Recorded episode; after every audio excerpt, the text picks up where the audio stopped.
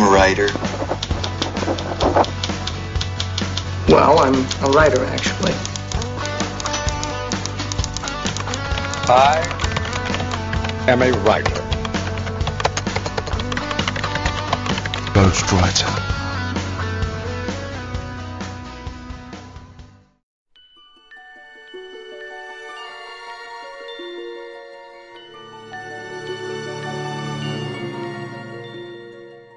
Saudações literárias, queridos ouvintes. Eu sou Ricardo Erdi e esse é o podcast Ghostwriter.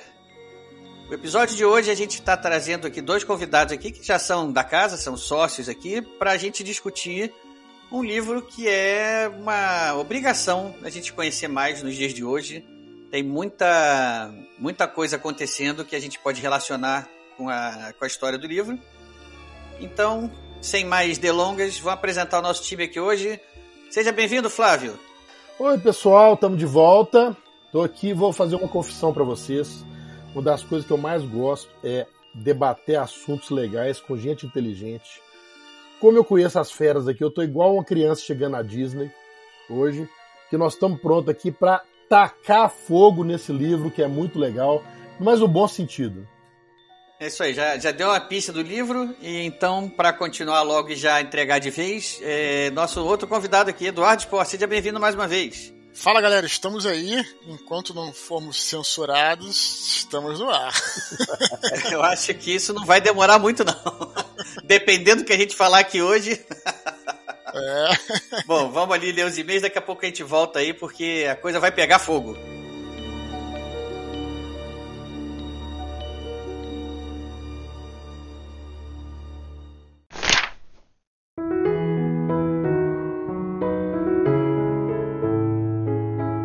Salve, salve, amantes da literatura! Sou Rafael Modern e sejam todos bem-vindos a mais uma leitura de e-mails e recados do podcast Ghostwriter.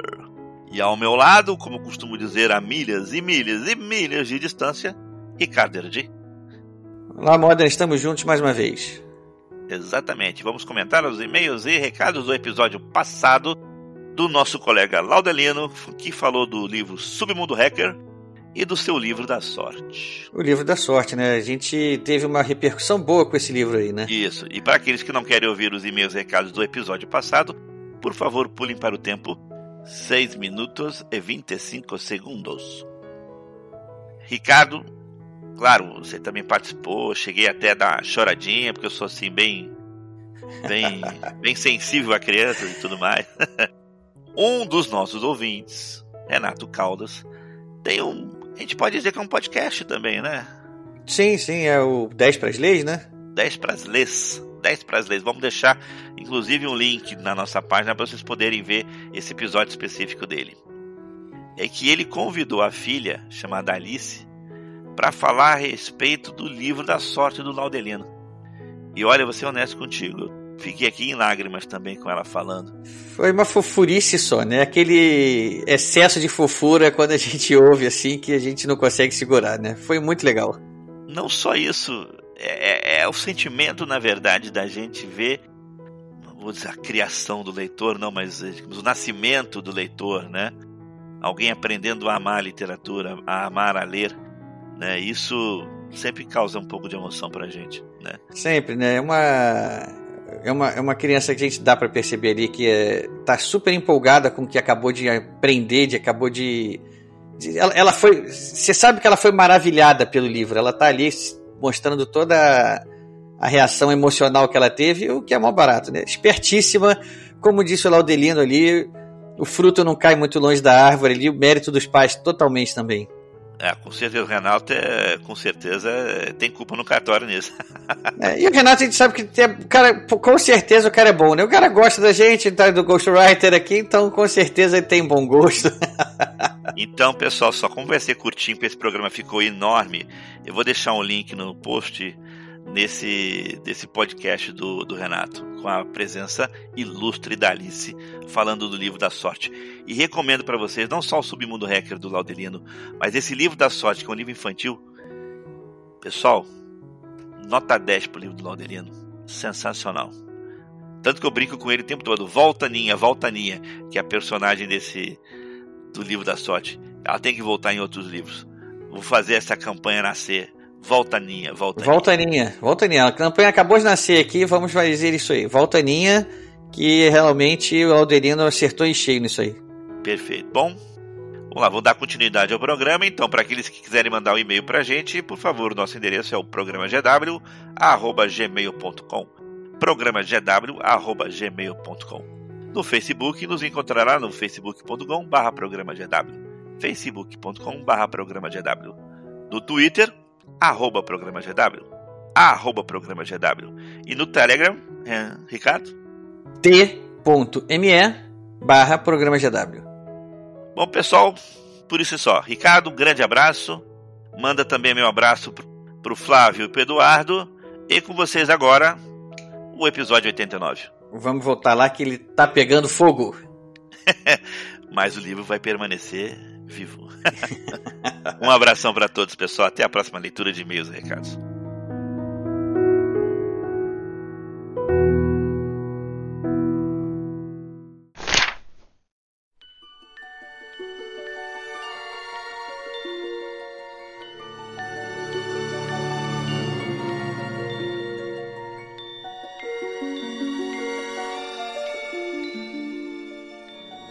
Estamos voltando aqui e o Eduardo, enquanto a gente lia os e-mails lá, o Eduardo me lembrou que a gente não falou o nome do livro, né? A gente deu pistas aí, falamos umas gracinhas aí, mas não falou que o livro que a gente vai falar hoje é o Fahrenheit 451 do Ray Bradbury.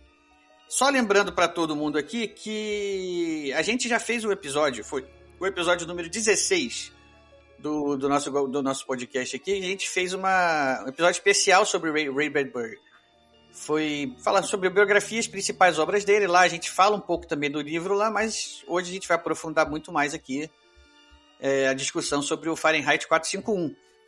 Mas para quem ainda não viu lá o episódio é, antes de precisar voltar lá, vamos falar aqui uma breve biografia dele. Vamos, quem é começa é Flávio, você está aí disposto a falar já sobre o Ray Bradbury?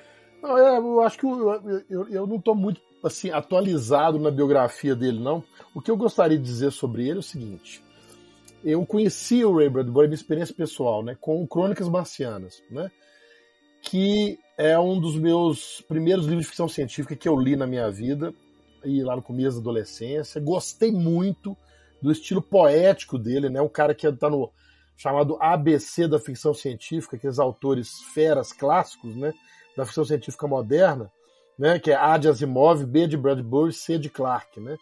Parece que é a música da Xuxa, mas não é. A de paixão, B de baixinho, C de coração. B de Bradbury, C de Clark. Né? É, essa foi horrorosa. Mas, mas eu, eu, eu gostei muito do livro. Quando eu, depois, quando eu li o, o Fahrenheit, que é uma, uma das outras grandes obras dele, eu, eu, eu estranhei um pouquinho essa, essa veia poética dele nesse livro, porque o livro não é para ser poético, não é para ser. Tem mesmo aquele espírito poético do Crônicas Marcianas, e de vez em quando no, no Fahrenheit o Bradbury dá umas viajadas assim pela natureza, faz umas coisas assim meio poéticas. Não achei que é suficiente para quebrar o ritmo, mas estranhei um pouquinho. Mas em compensação, eu é, hoje, depois de rever esse livro, de tive dado uma olhada nos filmes também que foram feitos, com ele, né? Eu diria que o, Ray Bradbury está para a sociedade moderna nossa como é, é, Júlio Verne está para a tecnologia. Quer dizer, as previsões que ele fez, que estão acontecendo hoje, elas são, são assim. Parece que ele está vivendo hoje escrevendo isso. Né? É muito impressionante a capacidade que ele teve de prever o rumo da sociedade, que é uma dos, do, das grandes virtudes da ficção científica. O que tem de interessante que eu me recordo sobre essa sobre a biografia dele, né? É que esse livro ele foi lançado inicialmente com, é, como um conto, né? Que é o The Fireman. E depois, em 1950, se não me engano, depois em 53 ele foi publicado como romance, foi ampliado e publicado. E ele datilografou esse livro, né? Numa numa sala do, do porão da biblioteca da, da Universidade da Califórnia, né, em Los Angeles, que ele ele alugava a máquina de escrever por 10 cents por hora, não me engano. E ele tem um. Ele, eu não me lembro mais, mas ele fala quantos cents custaram essa. essa custou esse livro para ele, né? que foi escrito todo dessa forma da xografia, né? É, numa época onde tempo era dinheiro, ele fala isso, né? Porque. Qual, a idade dele nessa época, qual era? Aí ele fez foi em, em 40 alguma coisa, né? Eu tinha 20 e poucos anos. É... Eu, vi, eu me lembro que ele nasceu em 1920. Isso mesmo. É. Ele nasceu em 1920. Ele começou em 41. No estado americano. Ele começou a carreira, começou a escrever, né? Ele começou falando, a escrever né? em 41, exato. É, então, tá. então foi lá pelo 40 e tantos, no 1940 e tantos. Ele devia ter menos de 30 anos um pouco, né? Eu estava dizendo, ele, ele nasceu em 1920 no estado americano de Illinois. Não, eu acho importante falar um pouco da biografia, pelo menos o mínimo, né? Dizer que é um autor americano, que nasceu nesse período, porque se ele nasceu em 1920, ele estava é, com a sua vida produtiva ali, iniciando é, então a vida nos Estados Unidos ali nos anos 50, né, que tem tudo a ver com a, as obras dele, né? Para começar, essa questão da ficção científica lá que é, não é que surgiu nessa época, mas a, as crônicas marcianas estão muito estão muito ligadas a, a, a, esse período daquele, vamos dizer assim, aquele zeitgeist, aquele espírito do tempo, aquele espírito da época, né? Então, uhum. por isso que eu acho interessante a gente pensar na biografia. Sobre essa questão que o Flávio falou do ABC, da ficção científica, isso é, isso é, é, é, é muito bacana. Mesmo para quem talvez não curta ficção científica, né?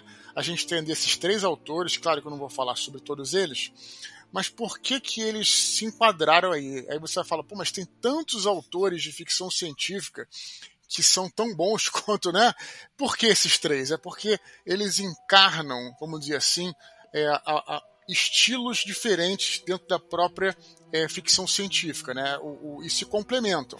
Enquanto você tem o, o Arthur no, no o, o Asimov, né? Que era um autor que falava sobre robôs e, e, e, tinha histórias assim mais existencialistas, né? Porque apesar dos robôs do Asimov, eu sempre falo que são seres humanos tentando se rebelar contra a própria programação, né?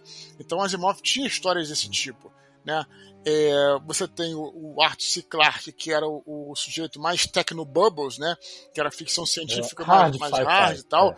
Ele puxava muito é. pela coisa da curiosidade, que é um dos elementos da ficção científica. Tem vários. Tem um livro clássico do Arthur C. Clarke, que é o Encontro é, em, em Ramá, né? Que Rama, né? Que ele é, é. é, muito interessante, não vou entrar em detalhes também, mas que eles, eles vê uma cápsula se dirigindo para a Terra e eles pousam na cápsula e vão abrindo uma porta, aí abrem outra porta, e abrem outra porta. Isso, era, e, isso é um dos elementos clássicos da ficção científica, a curiosidade. O que, que você vai encontrar lá, né? E tudo. E o, e o, o, o Bradbury, ele se destaca porque ele é de longe é o mais, como o Flávio falou, o mais poético de todos. Ninguém escrevia como, como Ray, Ray Bradbury. Ninguém era tão a prosa, é, ninguém tinha a, prova, a prosa tão envolvente quanto o Bradbury. Quando você lê, por exemplo, Eu Robô, um clássico do, do Asimov, ele é um livro excelente, tá? Mas é um livro cuja prosa é simples. Né? Ele não se preocupa em descrever muita coisa. O próprio Arthur C. Clarke também não se preocupa em descrever e em trazer grandes sentimentos. Ele está ali para contar uma história e tudo. E o Ray Bradbury tem essa característica. Acho importante a gente colocar isso aqui. É, vamos lembrar que é, a, primeira, a primeira obra do Ray Bradbury que, que ganhou uma projeção foi um conto chamado O Lago, né? Que vale a pena falar um pouquinho sobre ele, só para ilustrar que é um conto é, é, que, bom, eu li esse conto, não sei se vocês chegaram a ler, é, num livro que saiu no Brasil chamado é, O País de Outono. Saiu pelas antigas edição Francisco Alves, dos anos 80, aquela coisa antiga tal. Então o lago né, é, é, uma, é uma história de um, de, um, de um cara mais velho né, que volta né, a, a, a, a um lago que ele ia quando era no verão, quando era criança tal. Ele lembra que nesse momento em que ele uma das vezes que ele foi ao lago, teve um afogamento. E aí, cara, é a, a, o sentimento que ele transmite das pessoas todas ali é, é, como se fosse uma praia, né? A praia deles tal. E de repente tem uma catástrofe, uma tragédia, né? Assim, é, é, eu, eu não lembro dos detalhes é, do conto, mas eu lembro da, da, da, emoção que eu senti, né, cara? Daquela é, é, é, ele cita depois que todo mundo saiu, é, saiu correndo, e aí é, os cachorro, o negócio de cachorro quente ficou abandonado, e aquele sentimento todo. Então, o Ray Bradbury, o Bradbury é esse cara, né, o sujeito que transmite sentimentos com a sua literatura. Por isso que ele fica simbólico. Cada um tem um desses, desses três tem um símbolo, né? É, tem uma coisa forte para acrescentar à ficção científica. É, e isso parece uma coisa que não é não é uma característica da ficção científica, né? Esse, essa escrita é, emotiva, Sim. como você está falando, mais né? poética, talvez, uma, né? Que transmite, mais poética, que transmite esse, essas sensações e sentimentos. Sim, isso é uma assim, coisa né? mais para o mainstream da literatura, né? Pois é, não é, a gente não é uma coisa que você vai esperar encontrar em livros de ficção científica, que no caso dele a gente encontra, e é isso que fez ele criar essa fama e, e ganhar o ganhar o lugar dele ali no, no B do ABC da ficção científica, né? Até porque a ficção científica, ela, sobretudo nos Estados Unidos, sobretudo nessa época, ela era, uma, ela, ela era popular, né? Ela era publicada em, em revistas pulp, né? Em, Exatamente. e aí, é claro, né? Você tinha, é, como você, é, você não tinha os meios de comunicação que você tem hoje, internet, logicamente, é, e, e, era caro publicar um livro. Então, muitas dessas histórias é, eram publicadas em revistas pulp e tinha de tudo, meus amigos. Né? Tem até um, um, link que eu encontrei outro dia, já compartilhei até no meu canal do Telegram, com a, os facsimiles, né? De, de, várias revistas pulp antigas e tal. E, cara, tinha revista pulp para todo tipo de gosto. Tinha revistas pulp é, sobre histórias de boxe, cara. Olha só que coisa específica. Robert né? E. Howard. Sim, sim, não. Robert. Howard é, é, é, uma estrela dos pulp, mas imagina a quantidade de porcaria que existia também. Isso que eu tô falando. Não, sem então, dúvida. Então, mas, assim, mas, só, é, só, só, só, só um ponto. É, o que essas pulps geraram de qualidade literária e a partir delas criaram gêneros, isso não está no gibi. Não, lógico, o próprio Asimov, mas, eu tinha, mas, a, a, mas a imagem que ficou, e como, tinha, como, a, como a ficção era popular e publicada muitas vezes em revistas pulp, a, a impressão que, que para muita gente ficou é que a literatura, que a ficção científica em geral, era algo de terceira categoria, né? E aí esses caras vieram é, provar que não, né? Esses três aí.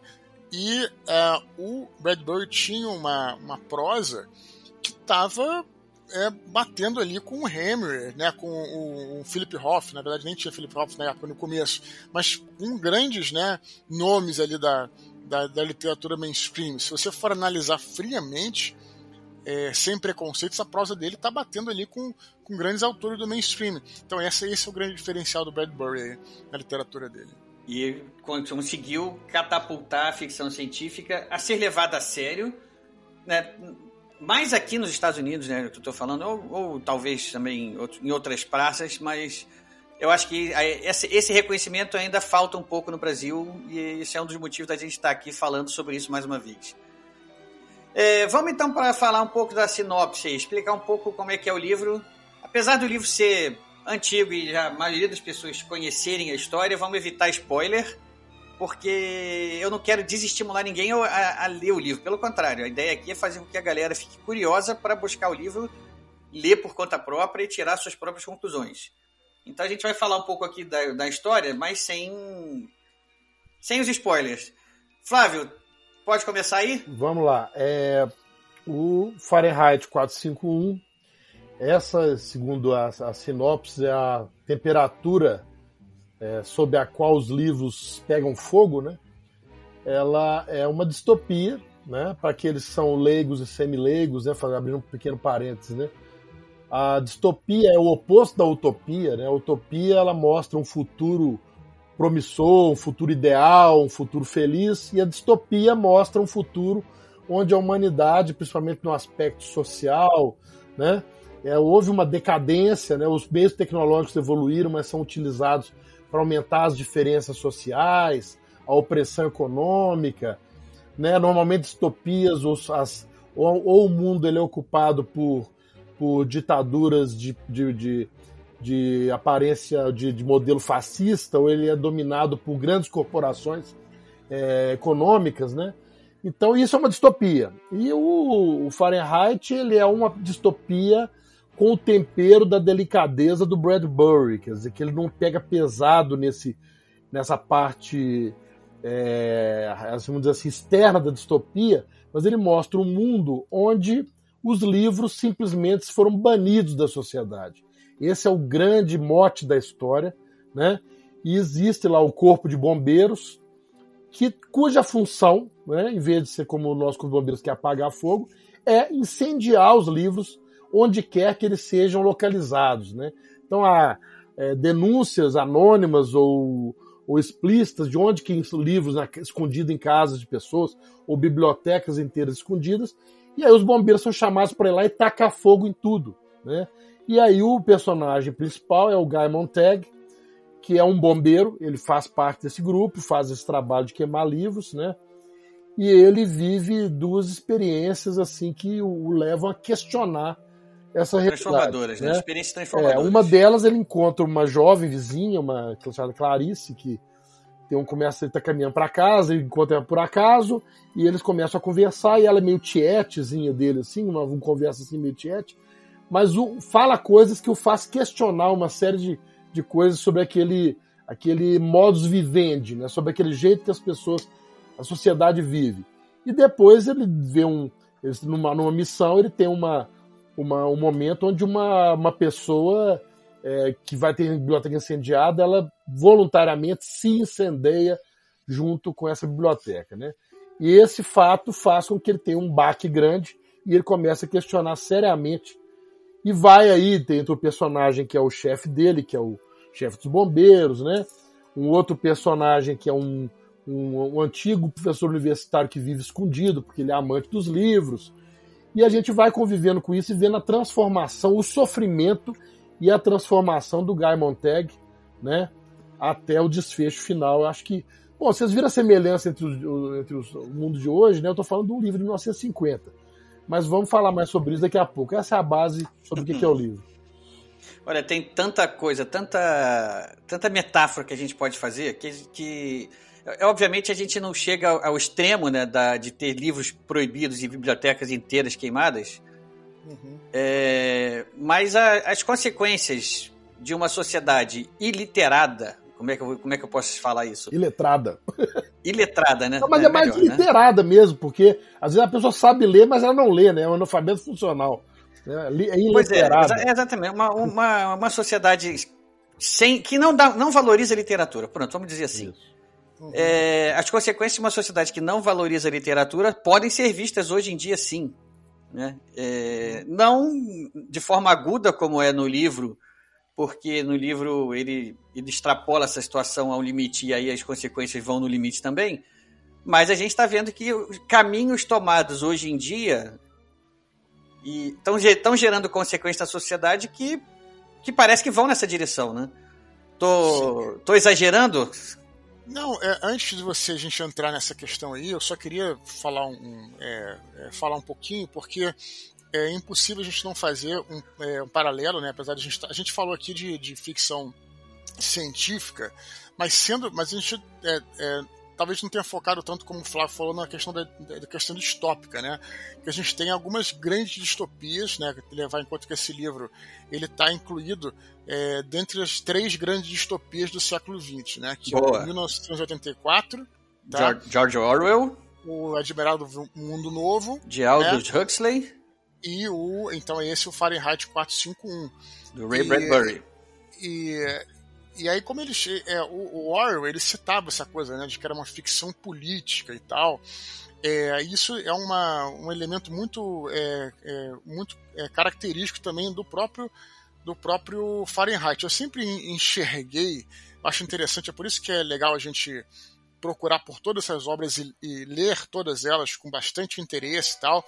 É, o Orwell, claro, ele, ele, ele é muito é, é 20 anos mais novo, né, do, do que o mais ou menos 20 anos mais novo do que o Bradbury. Ele, ele viveu aquele período né, na, na Inglaterra e na Europa, né, onde é, com o início do socialismo ali, né, então ele, ele, o Orwell, a gente falou inclusive aqui bastante sobre isso no programa sobre Revolução dos Bichos, né, no, no Ghostwriter sobre Revolução dos Bichos. E o George Orwell ele era um socialista é, democrático, eles chamavam socialista democrático, ele era muito crítico a, aos rumos que o socialismo tomou ao ao, ao descambar para o extremismo, né? E aí, é, e aí ele, é, e ele cita, né, no Revolução dos Bichos, ele fala basicamente é uma crítica à União Soviética, né, que foi até o extremo, né, para impor o seu socialismo, né? Então ele, é, então eu sempre enxerguei o 1984 como uma distopia socialista, né? E aí de novo, não estamos criticando necessariamente não, o é, socialismo, mas não, o extremo, né? Mas o extremo em que isso chega. Não, né? e, é um, e, é um, não é, é um fato, não, não, há, não há nada errado em afirmar que há uma crítica ao comunismo, ao socialismo da, da União Soviética, sim, é, é isso é, é um não, fato então, conhecido.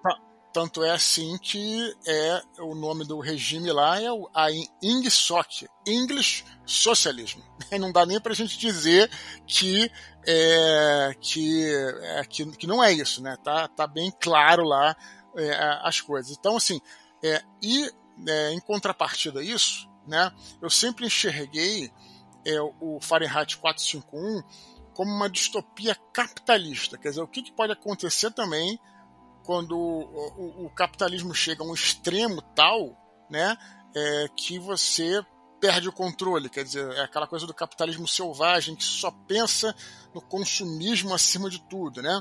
Então acho interessante colocar essas duas coisas e olha só, por isso que eu insisti a gente falar da biografia do Ray Bradbury, é um sujeito, né, que era o, o George Orwell, vivia num ambiente da Europa, né, é, pré-Segunda Guerra Mundial, antes da Segunda Guerra Mundial. Então é um ambiente fervilhante para essas questões e tal. E aí é, você coloca um sujeito que está vivendo é, nos Estados Unidos, no pós-guerra, como o caso do Ray Bradbury, com uma explosão de consumismo, né? Era essa época após a guerra, né, nos anos 50, onde surgiu a, a cultura adolescente, você tinha é, é, o, o, os Estados Unidos com muito dinheiro, né, cara? Foi a época que o, os americanos mais prosperaram, a gente já sabe disso por história, tudo, etc.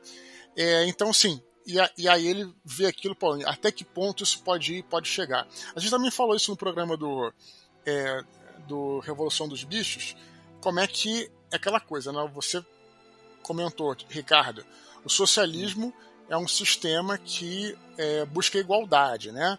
E o capitalismo que busca liberdade, né? No, o mundo ideal de ambos, né, é o paraíso. Mas Exatamente. na realidade, o que acontece quando isso é, chega ao, ao, é, ao, extremo, quer dizer, a, a, a pior versão daquilo, né? É, a pior versão do socialismo é o 1984, onde as pessoas são todas padronizadas, pausterizadas, todos, né, seguem ali como se fossem né, uns robôs orgânicos, né, que seria uma coisa é, extrema do socialismo, né, com muito controle, o Estado te controlando 100% do tempo, aquela coisa da, da, da, é, da teletela tal. E o que, que é o extremo do capitalismo? É, é, é, é você ter tanta liberdade, né, cara, que você é, é, é simplesmente você, você tenha todo aquele aparato consumista, né?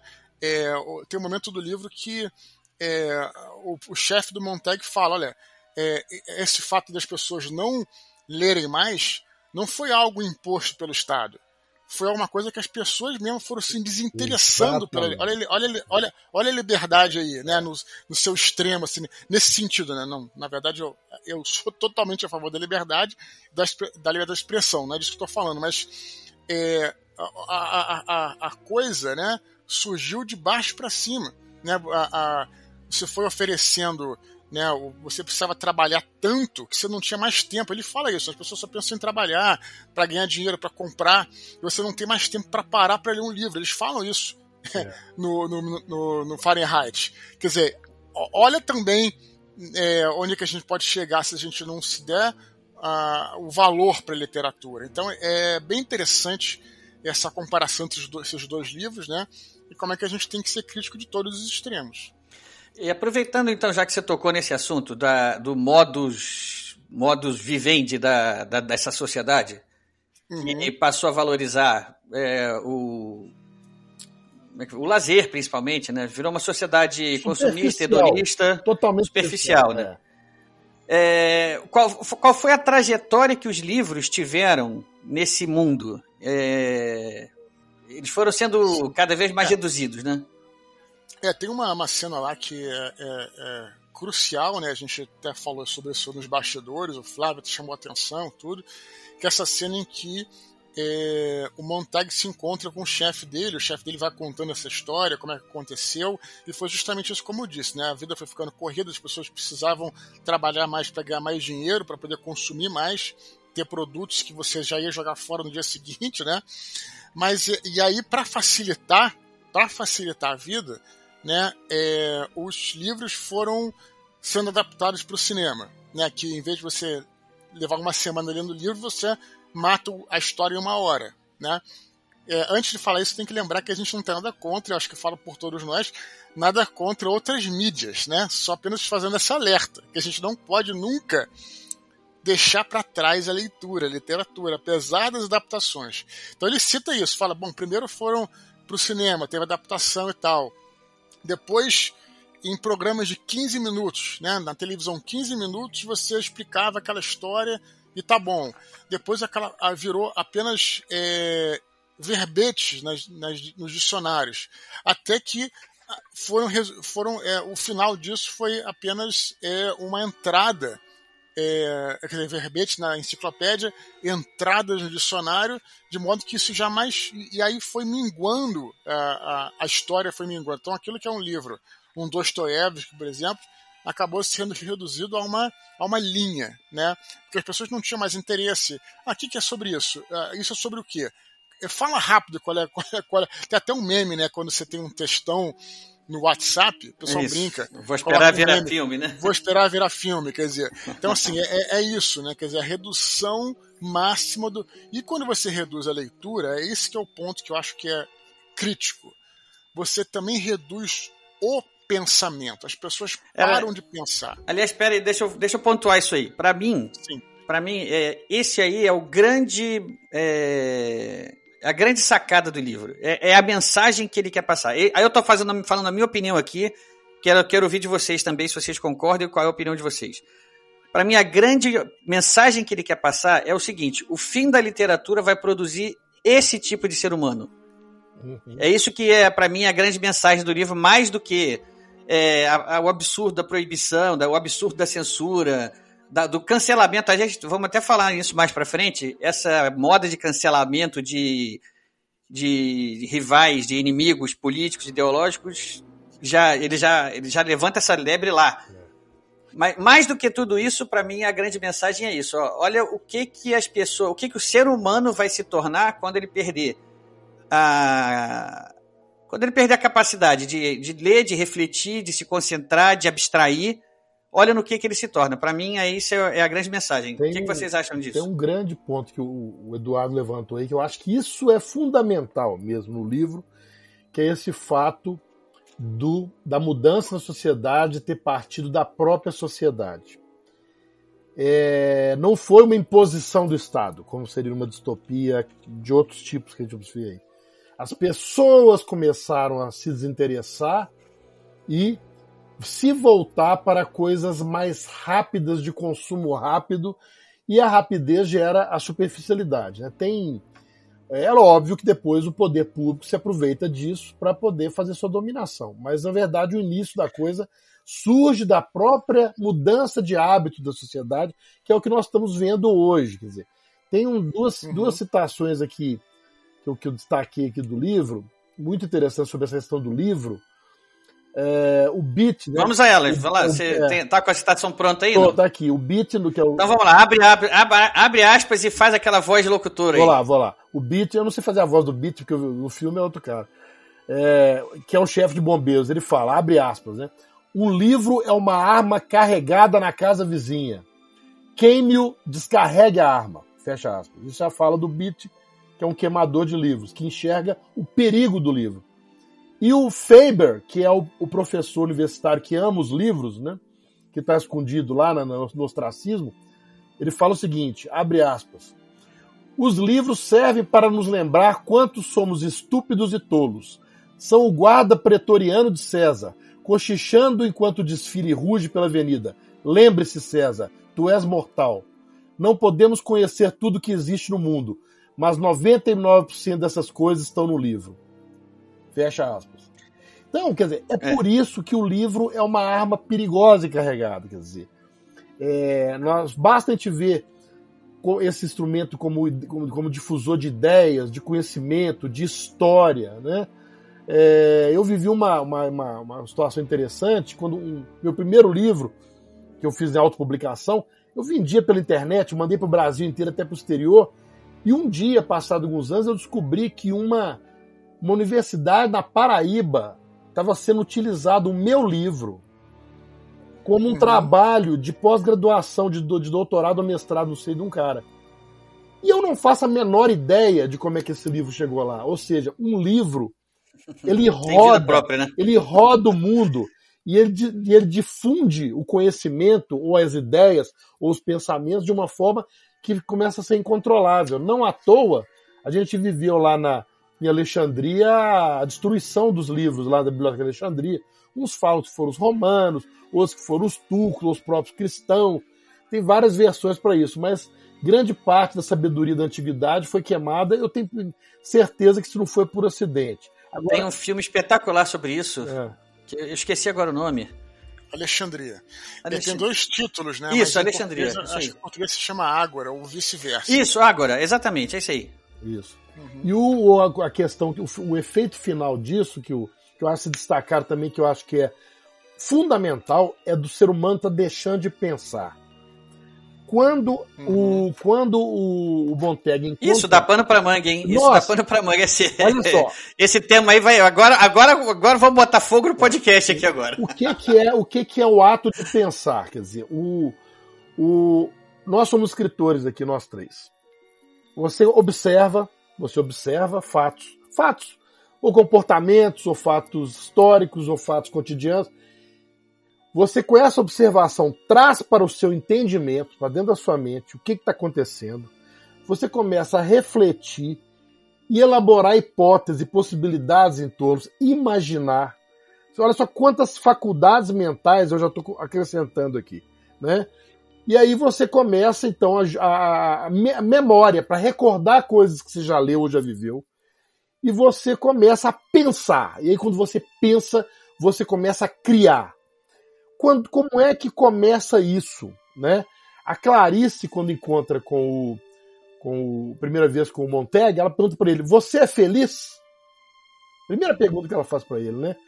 Por quê? Porque o infeliz ele carrega um buraco dentro dele que não é preenchido. Então ela despertou já uma inquietude ele voltou para ele mesmo. E depois, quando ela fala sobre a situação, a situação que ela vive na escola tal, ela fala uma, uma coisa interessante. Ela fala: é, nunca fazemos perguntas.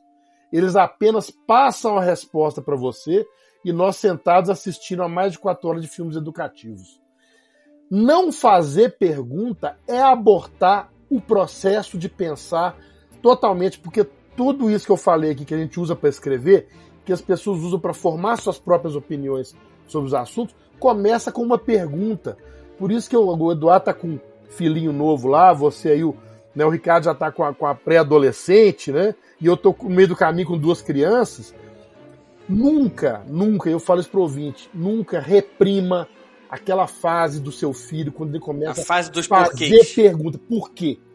Porque isso, do mesmo jeito que o físico dele está evoluindo, está se desenvolvendo, a mente também está. E quando ele pergunta por quê, ele está despertando esse processo de criação mental de uma forma incipiente. Se você corta isso, você acaba gerando uma sociedade como o de Fahrenheit. Aliás, a minha filha, nessa época dos porquês, ela chegou ao meta porquê. Ela perguntou, ela me perguntou por que, que eu pergunto tanto porquê.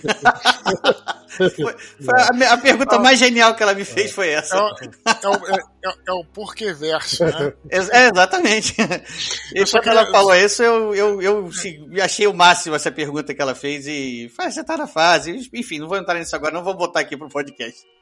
É, eu só queria apontar o seguinte aqui, né? É, é, a gente deixar bem claro que a gente acho que falo por todos, ninguém é contra nenhum outro tipo de forma de arte, ninguém é contra o cinema, ninguém é contra os quadrinhos, tenho certeza, ninguém é contra os videogames, por exemplo, que é uma forma de narrativa, mas... É, os RPGs colocar... também, né? Sim, mas vamos colocar da seguinte forma, né? É, eu ainda acredito que a literatura, né, e, e ela talvez seja a, a, forma de arte assim, mais importante em certo sentido, em certo sentido de fazer a gente pensar, né? Porque a literatura, isso eu defendo muito lá nos meus mini-pods, no Desconstruindo, nos podcasts que a gente, que a gente grava, né?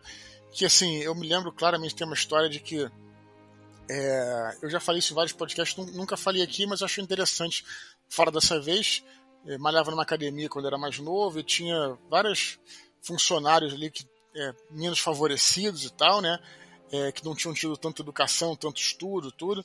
E claro, tinham, eles tinham um traquejo é, é, social, né? Não, talvez não refletissem tanto, tal, quando alguém, alguém que tinha uma educação. E tinha um cara que ele também não tinha tanta, tanta grana, mas ele tinha estudado num bom colégio, né? É, e ele tinha, ele lia, sempre teve sábio de ler. E o cara, apesar de não ser favorecido economicamente, o cara, porra, é, é poderia conversar com qualquer filósofo, porque simplesmente porque o cara tinha o hábito da leitura. Né? Então, assim, vamos colocar dessa forma: quando você lê, você é, exercita a sua imaginação, sendo ou não um romance, vamos colocar um romance, por exemplo, né? quando você está vendo um filme, de novo, sem querer demonizar o cinema, mas quando você está vendo um filme, está lá enquadrado tudo direitinho, imagem prontinha para você. Quando você, na literatura, você precisa fazer um esforço né, para você é, imaginar aquilo, né, para você se colocar naquele lugar, para você entender aqueles personagens. É um esforço bem maior, que, que leva mais tempo. Então isso exercita sim a sua capacidade de reflexão, o seu pensamento, a sua capacidade de questionar. A literatura, a gente, é, é, isso é inegável, inegável. Então, se você tira a literatura, né, é, de, e, e, e, aí você fala, pô, mas está citando só coisas de hoje em dia, tal. Eu vou usar o argumento final aqui. Vocês sabem, é, segundo o, é, o marco que os historiadores usam para separar a pré-história da Idade Antiga é a invenção da escrita. Então, assim, é óbvio que a leitura e que a literatura, em geral, ela é, cria um ambiente de reflexão muito mais poderoso. Não tem como você é, negar isso, tá entendendo? Então, só queria pontuar isso para E aí você pensa, né? O que, que seria um mundo sem a leitura, sem os livros, sem literatura? É um mundo de, né, de pessoas superficiais, né, de, de vidiotas, vamos colocar assim, que é justamente o que é colocado nesse livro aí, essa crítica forte. Aí. Aliás, a pessoa do livro, a personagem do livro que personifica isso, que, que tá lá para dar o exemplo de como as pessoas se tornaram fúteis, né, vazias, é a esposa do Montag, né? Ela passa o tempo todo dela é, imersa ali na, nos programas de, de, do que é a televisão, né? É, é, é uma são são a descrição que ele dá lá são de que é, é como se fosse como se fosse streaming, né? É, coisas ao vivo ali, onde ela pode até interagir com outras pessoas e vão comentando os, os programas que estão vendo. Mas enfim, vamos resumir como um programa de televisão. Sim, é, sim. A, a, esposa dele ali é, é alienada, é alienada total, né? Ela fica horrorizada com, com a possibilidade do Montag estar tá começando a passar por uma crise, né? E só dele começar a questionar, ela já entra em parafuso. Quer dizer, ele começa a, a, a falar coisas que a, saem daquela rotina de superficialidade dela. Eu acho que a grande, a coisa mais cruel dessa superficialidade dessa, dessa falta de aprofundamento que, que essa cultura do livro mostra e que nós estamos caminhando, de certa forma, para isso. Né? Eu vi uma, uma, pesquisa outro dia dizendo que os jovens hoje não, não dão conta de ouvir uma música com mais de três minutos. Né? É uma coisa horrível, quer dizer, o, o, o rock progressivo já foi pro saco essa altura, né? Já foi pro saco. Então, o rock já foi pro o saco. O rock né? foi pro saco. E aí, no, no interessante que o, o beat lá no livro, é, é, a crueldade disso é que a pessoa tem uma ilusão de cultura. Isso é ter uma ilusão de estar pensando e não está. O, o Beat tem um determinado momento que ele fala com o Montag, fala assim: olha, você tem que entupir as pessoas de informação, de tantos fatos, que elas vão ficar empanzinadas. Então, elas têm uma imaginação, elas imaginam o que estão pensando, uma sensação de movimento sem sair do lugar. E a gente vê hoje isso, o Ricardo sabe do que eu estou falando, nós conversamos é, em outra situação sobre isso, o que eu chamo de Google Wars, né? Você vê os caras da. Você vê os caras no, no, no WhatsApp, nos grupos de WhatsApp, discutindo assuntos. Ah, Primeira Guerra Mundial. Aí começa a ter uma discussão sobre o, o arquiduque Ferdinando, bababá, e aí ó, a data que fulano casou com ciclano, né? e fica parecendo uma apresentação de jogral de escola, onde cada um dá um pedacinho do texto, e vocês têm certeza que aqueles caras não sabem aquelas datas de cor. Então as pessoas recorrem ao Google, recorrem a, a, a essas mídias, esses aplicativos de fácil acesso, que é uma maravilha da, da, modernidade você ter isso na mão. Eu sou do tempo da enciclopédia Barça, né? E hoje você tem internet, você vai aqui tem uma dúvida, uma pergunta, você vai no Google. É um, é um velho mesmo, olha É um velho mesmo. É, eu, até parece sou só eu, né? Mas, mas, mas, os caras, assim, se comportam de uma forma que essa erudição ela é só da, daqui para fora, ela não gera trabalho de pensamento. Esse é que é o grande, a grande crueldade dessa situação, né? É, e não só, não só esse negócio que você tá falando do Google Wars, é, é para mim também, eu, eu, já, eu também chamava isso de, de é, as, as guerras de links, The Link Wars.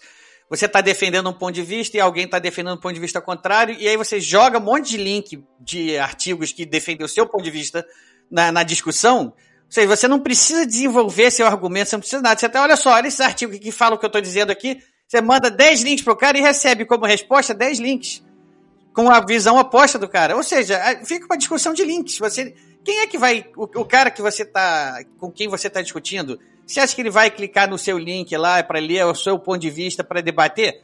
Ele não vai, ele simplesmente ele vai pegar um link que defende o ponto de vista dele e vai mandar. Fica aquela discussão, em vez de argumentações, fica link para lá, link para cá. É, e o próprio, eu, eu, próprio, as próprias pessoas que fazem esses links, né? É interessante que eu, eu vejo muito hoje na internet essa questão do, das agências de checagem de notícia, né? É, eu, acho Piada, até, né? eu acho até engraçado porque, é, é, assim, eu, eu né, sou jornalista, trabalhei muito tempo com jornalismo e tal, e a gente tinha as famosas é, agências de notícia, agências, agências respeitadas, né? Como Reuters, é, como AFP, né, France Press, várias agências aí é, famosas, né, a F, por exemplo, que a gente assinava na época lá e tudo, e a gente é, teve um workshop com essa galera, eles explicando como é que funcionava uma agência de notícia, né, porque é, o telefone mais poderoso que tinha era o Nextel, não sei nem se ainda existe isso, né, e aí o que você fazia? Você tinha repórteres, né, agência de notícia própria, é, para aquela redação que não tem como enviar um repórter para o local. Então eles compram a notícia, né? Compram e a, e a agência de notícias tem esses repórteres que eles só eles não veiculam a informação. Eles usam repórter, o repórter vai lá, busca informação e transmite para os veículos, né? E os veículos compram tal. E aí, e aí como é que é, uma, é um troço seríssimo, né? Pela Reuters nasceu, por exemplo, com um cara que é, no final do século XIX é, ele era um judeu e, e ia para Londres e ficava mandando é, telex, né, telégrafo lá pro, pro, pro, pro outro lado do, do canal da Mancha tal, etc. Então, como é que eles faziam hoje em dia? Como é que eles faziam na época, né?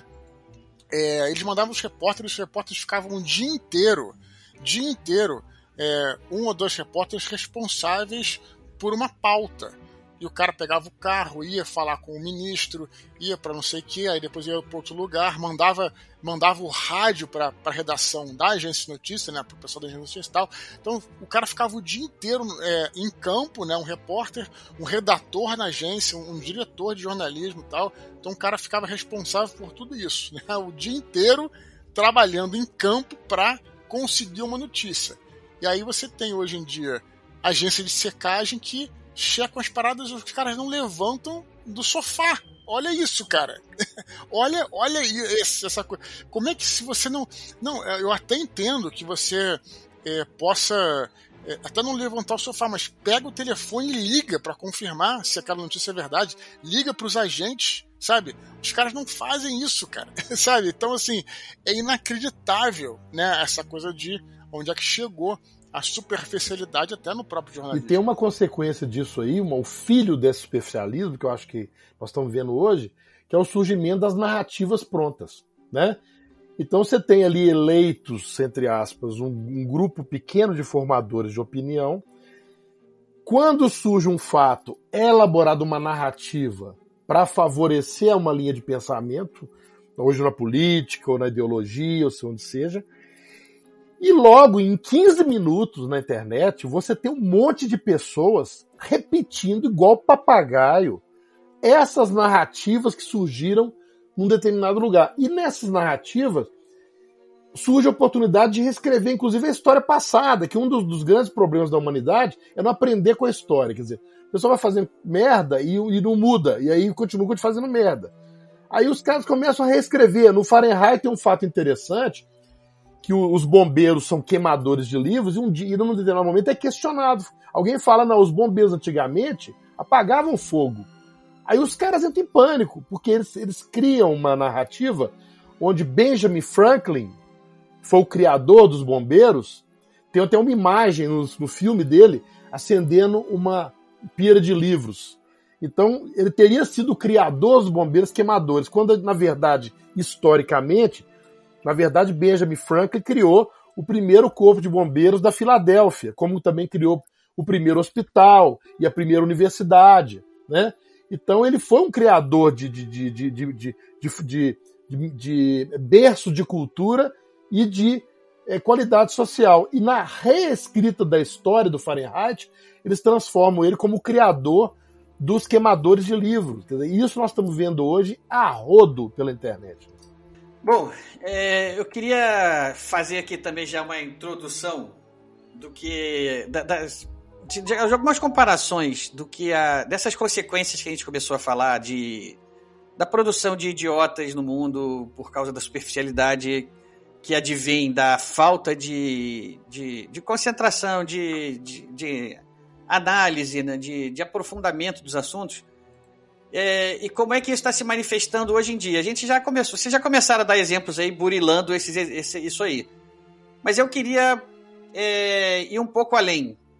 Eu estou lembrando aqui, eu, eu já, é um livro, vou, vou, citar um livro aqui que eu já citei em outras ocasiões, já até fiz um áudio sobre ele no nosso grupo lá do Telegram. E eu estava até pensando em fazer um episódio específico sobre ele, de tanto que ele me impactou. Mas eu já citei, acabei citando tantas vezes, fiz o áudio que eu não sei, já estou na dúvida se vou fazer mesmo ou não. Vou, vou decidir. Mas é o livro do, da, daquela daquela menina, daquela dissidente norte-coreana, agora esqueci o nome dela aqui, vou, daqui a pouco eu pego o livro dela e vejo o nome. O livro é Para Poder Viver, né? Para Poder Viver, é. Yeonmi Park. Yeonmi Park. Isso, ela é uma, para quem não sabe, ela é uma, uma norte-coreana que fugiu da, da Coreia do Norte. Hoje em dia ela mora aqui nos Estados Unidos e ela conta a, a trajetória dela. E nessa trajetória a gente fica sabendo o porquê que ela fugiu da, da Coreia do Norte e, e, como é que era a vida dela na Coreia do Norte antes da fuga. O que eu posso contar que tem a ver com o livro aqui do, do Fahrenheit 451 é a ausência de literatura. Na Coreia do Norte não existe literatura. Aliás, antes de eu, de, de, antes de eu aprofundar isso, deixa eu lembrar uma coisa. Os exemplos, eu procurei exemplos do que seria a falta de literatura no nosso mundo que a gente conhece aqui, né? E o que é uma, um, assim, as sociedades que mais se aproximaram de proibir isso foram é, sociedades que foram criadas em, em, em ditaduras. Não importa a ditadura é de direita ou esquerda. Ditaduras foram as que mais se aproximaram dessa, dessa, dessa tentativa de banir a literatura. É, é, eu, me parece, por tudo que eu pesquisei, que quem levou isso mais longe foram duas ditaduras sendo uma delas aqui, duas ditaduras de esquerda, por acaso, e, sendo uma delas a da Coreia do Norte. Ela, essa menina ela conta que ela, é, nas escolas, lá, os livros, qualquer livro que ela tinha que caía nas mãos dela, eram só propaganda comunista, era só propaganda política, não havia literatura. Até livros de matemática era propaganda. As, os exercícios propostos que, que ele para fazer conta era assim do tipo, se você matou três imperialistas americanos, norte-americanos, e seu amigo matou mais quatro imperialistas americanos, quantos imperialistas foram mortos? Esse tipo de coisa. Os livros de matemática são assim, lá na Coreia do Norte. Imagina o que é um ah, livro só história, quero, né? só quero registrar que eu não vou entrar em detalhes, mas tem uma, um estúdio de quadrinhos famoso aqui no Brasil que tá, tá indo por esse lado um pouco, mas não vou. Entendedores entenderão. É, e aí o que acontece? Ela conta, enfim, que ela na, na, na, Coreia do Norte ela não tinha livros, ela não tinha. é, acesso a uma literatura. Eu vou usar aquele termo que o Eduardo não gosta, que eu também não gosto, mas que ele é muito útil para exemplificar o que a gente está falando. Aquela literatura de entretenimento. Né? Para mim, toda literatura é de entretenimento, mas enfim, é, para os fins aqui propostos, é, é um termo que, que facilita a compreensão. Não existia isso, e é, é, só existia aquela literatura propaganda, só existia propaganda. Pula lá para frente quando ela foge e ela vai acabar na Coreia do Sul. Depois ela primeiro passa pela China, um, um período muito pesado.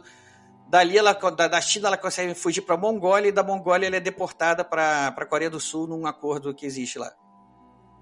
Ela chega na Coreia do Sul e ela é, ela é obrigada a passar por um processo de adaptação ao mundo ocidental. Porque eles chegam tão despreparados para a sociedade atual, para o mundo atual, que é, é, um choque tão grande que eles passam. É um programa do governo coreano, do, do, do governo sul-coreano, de, de receber esses dissidentes da Coreia do Norte e deixam eles é, internos numa, numa espécie de, de um seminário, de um, de um curso, para que eles sejam integrados à sociedade ocidental. Ocidental de certa forma, né? mas enfim, vocês entenderam. E ela, quando sai desse negócio, desse curso, e ela vai para o mundo, ela, a primeira coisa que ela quer fazer é estudar. E ela, quando tenta entrar numa escola, vai fazer os programas, os testes lá para saber em que, em que, em, onde ela vai se enquadrar na, na, na, na, em que ano escolar que ela vai se enquadrar. E ela está assim muito atrasada em relação à idade dela. Mas enfim, ela topa, mesmo assim, entrar numa turma onde ela ia ser muito mais velha do que, do que os colegas. Ela, ela topa entrar. E ela fica um dia na escola porque ela diz que ela percebe lá que ela ela ia ser é, é, não ia conseguir se integrar a, a, a turma lá toda queria ser muito mais nova já estranhando ela desde o início né? enfim. Ela o ambiente não é bom para ela ela sai. E ela o que que ela faz? Ela passa dois anos enfurnada dentro de casa praticamente lendo tudo que ela podia. E ela descobre literatura nesse momento. Legal isso é muito legal, legal cara. e ela comenta de vários livros que marcaram muito a vida dela. Por exemplo, ela cita dois. Ela cita o Dostoiévski lá, o Crime e Castigo, que falou para ela foi um impacto muito grande, e um que ela falou que assim que foi um dos livros que mais abriram a mente dela para que ela entendesse o quanto ela era alienada e o quanto ela era é, tinha sido tinha sido vítima de uma lavagem cerebral. Ela cita a Revolução dos Bichos. Uhum. Bom, interessante. muito Não. interessante. E ela passa esses dois anos só lendo, lendo, lendo, lendo. Quando ela resolve que ela precisa entrar numa universidade para conseguir uma formação e ter uma profissão, uhum. é, ela faz tipo esses cursos supletivos, algumas coisas assim, só para ela poder ter é, o, o, o, título lá e poder fazer a prova para entrar numa universidade. E ela consegue entrar na Universidade da, da, de Seul, que é uma das universidades mais difíceis, numa, numa, numa concorrida, numa carreira concorrida. E por quê? Qual foi a formação que ela teve escolar? Nenhuma. Ela simplesmente passou dois anos lendo. Olha o quanto a literatura mudou a cabeça dessa menina, né? E o que que ela saiu ali de um cérebro formatado ali, zerado, para ela conseguir, praticamente em dois anos, conseguiu acesso à universidade simplesmente lendo.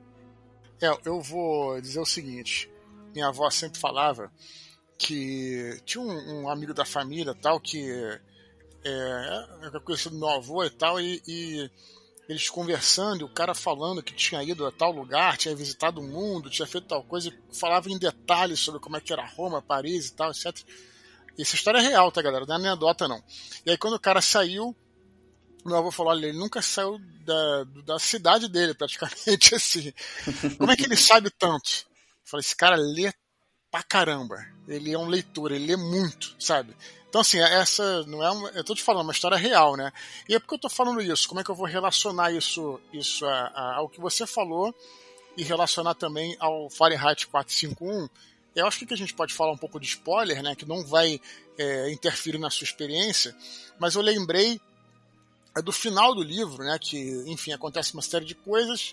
Tem uma hora que o Montag começa a ser perseguido e, ele, e aí esse, um dos contatos dele lá fala que, olha, que tem uma galera que é, dizem que você consegue se safar se você correr lá para para floresta, para as montanhas ali, tem uma turma, tipo uns rebeldes e tal, etc, né?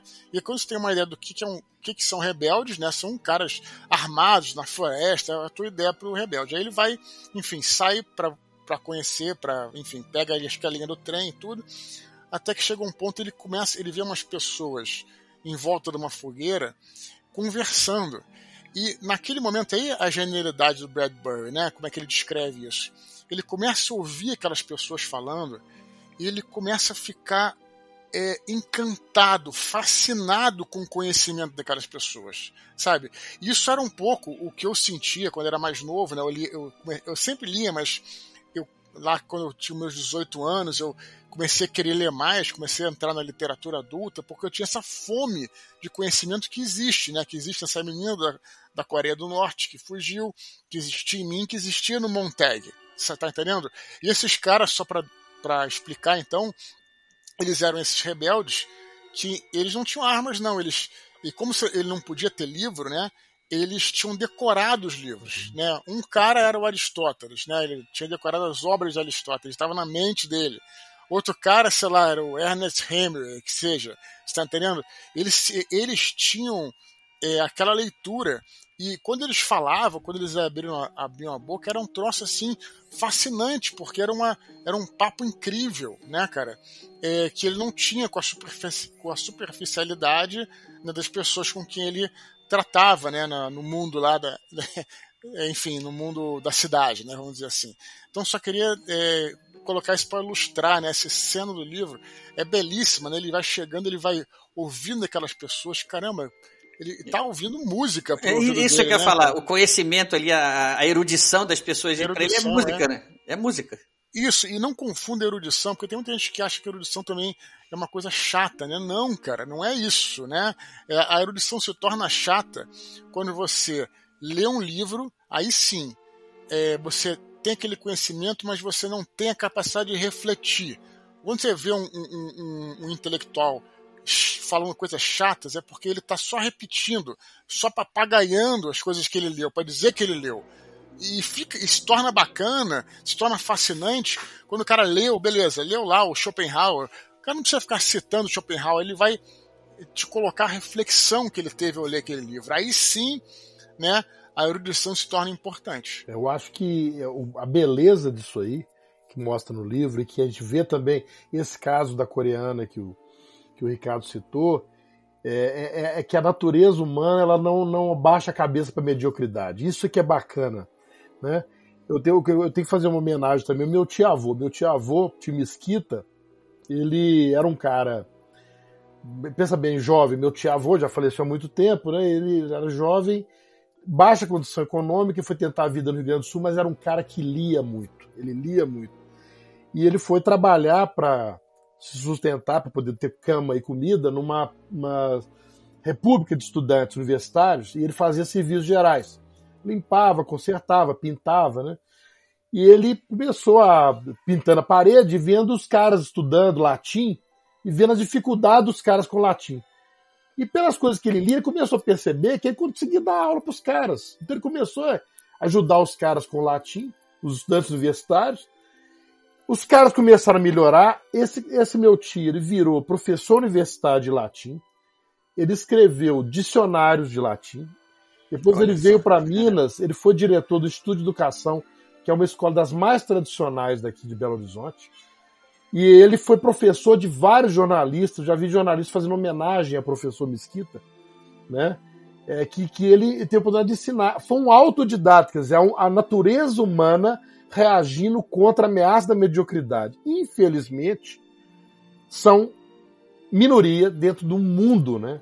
Que é onde as pessoas acabam se submetendo. O, o Montag fala no quando ele está falando lá com essa história com, com aliás, o Beat fala com o Montag, né? Que é um, é um discurso dos mais contundentes do livro. é o chefe do Montag, é, o Beat né? é o chefe, é. que é o que é o chefe dos bombeiros. O capitão, né? né? O, capitão, capitão dos bombeiros. E ele fala com ele quando ele está contando essa história passada. Ele fala: é, nós estamos diminuindo cada vez mais a idade de pegar as crianças para essa catequização, vamos dizer assim. A, praticamente estamos pegando elas do berço. Porque você pega o ser humano na sua fase mais vulnerável psicológica e já começa a botar forma na cabeça da criança. E é isso que essa menina viveu na Coreia. Eu, vi, eu li um livro também muito interessante, chamado Deus China. Ele é um, é um chinês, não lembro o nome dele agora, virou um filme. Tem um filme, se vocês procurarem, chama O Último Bailarino de Mal. Né? Ele era um, um caçula de sete filhos numa zona miserável da China. Assim, quem, quem acha que conhece miséria precisa conhecer esse livro para ver o que, que é miséria. E ele vai para os Estados Unidos. Ele, na escola dele ele era bitolado, ele passava por tudo isso que nós estamos falando. E ele vai para os Estados Unidos, de repente ele entra em choque com uma realidade que não batia com o que falavam com ele na escola. Então ele pede asilo nos Estados Unidos ele está lá até hoje. Ele, ele, era, ele conseguiu sair para os Estados Unidos porque ele entrou para o corpo de balé da China, né, de Pequim, que era uma das pouquíssimas formas de ascensão social de uma criança chinesa naquela época. A, a família fica absolutamente maravilhada com a oportunidade dele e isso salva a vida dele. Quer dizer, esses são casos que, infelizmente, ainda são minoria. Né? Mas eu penso que a gente tem que começar a pensar em reverter esse quadro de superficialidade para que as pessoas comecem a influir mais na sociedade a gente tenha uma, um, um mundo não, não distópico no futuro. Né? Eu quero aproveitar é, isso que está falando, só concluir é, uma, uma, outra coisa que eu, nas minhas, nas minhas pesquisas aqui, que eu acabei vendo. É, eu tinha dito que as ditaduras foram os sistemas que mais se aproximaram dessa. dessa. É, desse, dessa história do, do, do, livro, né, de proibir literatura. Né? Nenhuma delas chegou ao ponto do, do livro, mas algumas chegaram próximas, como a Coreia do Norte lá, que limita qualquer livro que você tenha a propaganda. Inclusive, essa história dessa menina foi corroborada por um chefe que eu tive quando eu trabalhava no banco, quando eu estava no Brasil o meu chefe, uma vez, ele viajou para a Coreia do Norte. Ele, cara, conhecia o mundo inteiro, então ele estava disposto a conhecer qualquer canto que ele pudesse ir. E a Coreia do Norte é super restrita, ele estava numa fila de espera já há algum tempo, de repente ele chegou lá, um sinal verde que ele podia ir, ele foi. Uhum. E ele chegou lá e visitou a, a, biblioteca lá de Pyongyang, né, que é a capital da Coreia do Norte. E dizem lá, né, que no, o guia, os guias turistas lá dizem que você vai chegar lá que tem livros do mundo inteiro, que vocês têm acesso a qualquer coisa, inclusive livros publicados nos idiomas de origem da, da, da, das pessoas. Ele, o chefe lá, curioso para ver o que, que teria na parte de Brasil em português, foi lá ver. Né? Então, que livros eles estão oferecendo aqui no Brasil? Né? O que, que será que tem aqui para os coreanos poderem ler? E ele falou que o que tinha lá na biblioteca, que é, tinha acesso lá para eles, era o seguinte: é, ele tinha notícias do assim.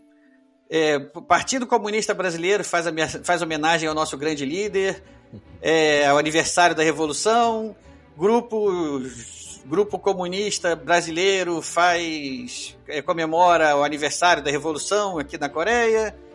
Então, essa era toda a literatura disponível em português uhum. para que existia lá. Que assim, tudo de relevante que acontece no Brasil era isso, para eles era isso. Ou seja, eles nunca ouviram falar de nenhum escritor. Né? Tudo propaganda, exatamente. Ou seja, eu o que ela conta lá, assim, meu chefe corroborou quando ele visitou a biblioteca lá, né? O que a biblioteca oferece, tendo assim, olha o que, que o mundo fala, olha coisas publicadas pelo mundo. Você vai ver, nossa, o que, que se publica no Brasil? O que se publica no Brasil são notícias sobre comunismo, sobre socialismo. Isso, ou seja, isso acho que foi o que levou mais longe a, a ausência da literatura. Outros lugares que a gente pode citar que também flertaram com isso foram ditaduras que vamos pegar aqui mais próxima da gente, ditadura brasileira, chilena, por exemplo, que a gente pode classificar como ditaduras de direita, também fizeram a censura, né? Muita coisa foi censurada, mas ficou muito longe de uma de uma proibição da literatura. Existia uma, uma infinidade de livrarias e livros disponíveis para qualquer um que quisesse ler, de livros que não tivessem uma mensagem considerada subversiva. Né? Ou seja, mas estava ali disponível. Você podia ter aquela. É, vou, vou, me repetir aqui, né? Aquela literatura de entretenimento. Você vai lá, você podia ler uma Agatha Christie, você podia ler um Mercury Poirot, né? Um Sherlock Holmes. Podia. Esse tipo de coisa estava disponível normalmente, como tudo, como sempre teve. Ou seja, você tinha uma oferta ainda grande de livros. A, a, a parte censurada é uma parte politizada considerada subversiva pela ditadura. E muitos autores escondiam essas ideias, ideias mais sérias na literatura de entretenimento para poder passar isso de uma forma disfarçada pela censura. Né? Disfarçada, né? para poder enganar os censores. Né? É. Inclusive, até uma, uma nota aqui divertida. É... em, em, jornais, às vezes, o pessoal publicava até receitas de bolo, né? Uhum. para poder ali botar ali dentro ali, da receita uma uma mensagem ali é. que seria considerada subversiva, né? Mas os censores não iam perder tempo lendo a mensagem, lendo uma receita. Então aquela, aquela mensagem subversiva acabava passando ali. Quando se pegava uma coisa dessa ou outra, para ocupar o espaço do jornal, eles publicavam trechos dos Lusíadas. Sim, acho que foi o Estadão que fez isso, se eu não me engano, né? Muito legal. Sim, é um protesto, é um protesto contra a censura, é, né? Rebelião. É importante, só, só, só uma nota aqui histórica, né? É curioso, né? Porque a censura do regime militar ela era focada justamente nisso, na parte da política, né? é, eles não estavam preocupados, como poderia ser outros, outros lugares, por exemplo, quando era no caso do Irã, só para dar um exemplo, tal, que era um, era um regime assim mais pro lado do, do fundamentalismo religioso, né? É, eles até proibiam, né, no, no, Irã, por exemplo, questões assim mais ligadas a costumes e tal. Aqui no Brasil não tinha isso não, cara. É, tem a história do que é, o Raul Seixas foi preso, né? E aí começaram a perguntar o que era a sociedade alternativa. Quando o Raul Seixas falou que a sociedade alternativa era algo que era o, o lance dele, né? uma parada mística, uma coisa do Aleister Crowler, de bruxaria tal, o, os militares falaram: não, beleza, um abraço, faz o que você quer da tua vida. Eles estavam só preocupados em não ser subversivo politicamente. Agora, se você, pô, as pornochanchadas, né? Tipo assim, tudo que você podia imaginar de sacanagem, de bruxaria, você podia fazer. Agora, é, politicamente já era outra história. Estava ali disponível. Então, pra, Aliás, pra... é, eu, eu estar falando que eu estava é, dando exemplos mais próximos da gente. É, um outro exemplo aqui de uma ditadura que levou isso muito mais além do que Brasil ou Chile, por exemplo, é, foi a ditadura cubana. É, pessoal costuma muito, quando se tem a, a, discussão sobre se a ditadura cubana fez bem ou não para o país, é muita gente que quer defender a ditadura diz que ah, os índices de educação são muito bons, o analfabetismo foi erradicado. Maravilha. Alfabetismo foi, alfabetismo foi erradicado para quê mesmo? Se, se, só que se pode ler e se encontrar na livraria são biografias de Fidel, de Che Guevara e etc e tal. Né? Ah, mas o pessoal vai dizer, ah, não, mas não é só isso que se vende lá. Não, tem razão. Vamos, vamos ser justos aqui. Tem, tem autores é, cubanos mesmo, até, talvez até alguns autores estrangeiros, que conseguem ser publicados na ilha. Mas o que nunca ninguém cita é o seguinte: é proibido uma segunda edição. Qualquer livro que saia lá, você tem lá, vai ter uma edição que vai ter no máximo dois mil exemplares, que vai ser é aquilo que vai ser distribuído. Acabou. Se você não pegou, não, não pegou um desses exemplares, você perdeu. Inclusive de autores, como tem um autor cubano famosíssimo, que é o Leonardo Padura, que ele escreve livros policiais. É, estilo noir, assim, também. São livros extremamente agradáveis de se ler para quem gosta de livro policial, de detetive, né?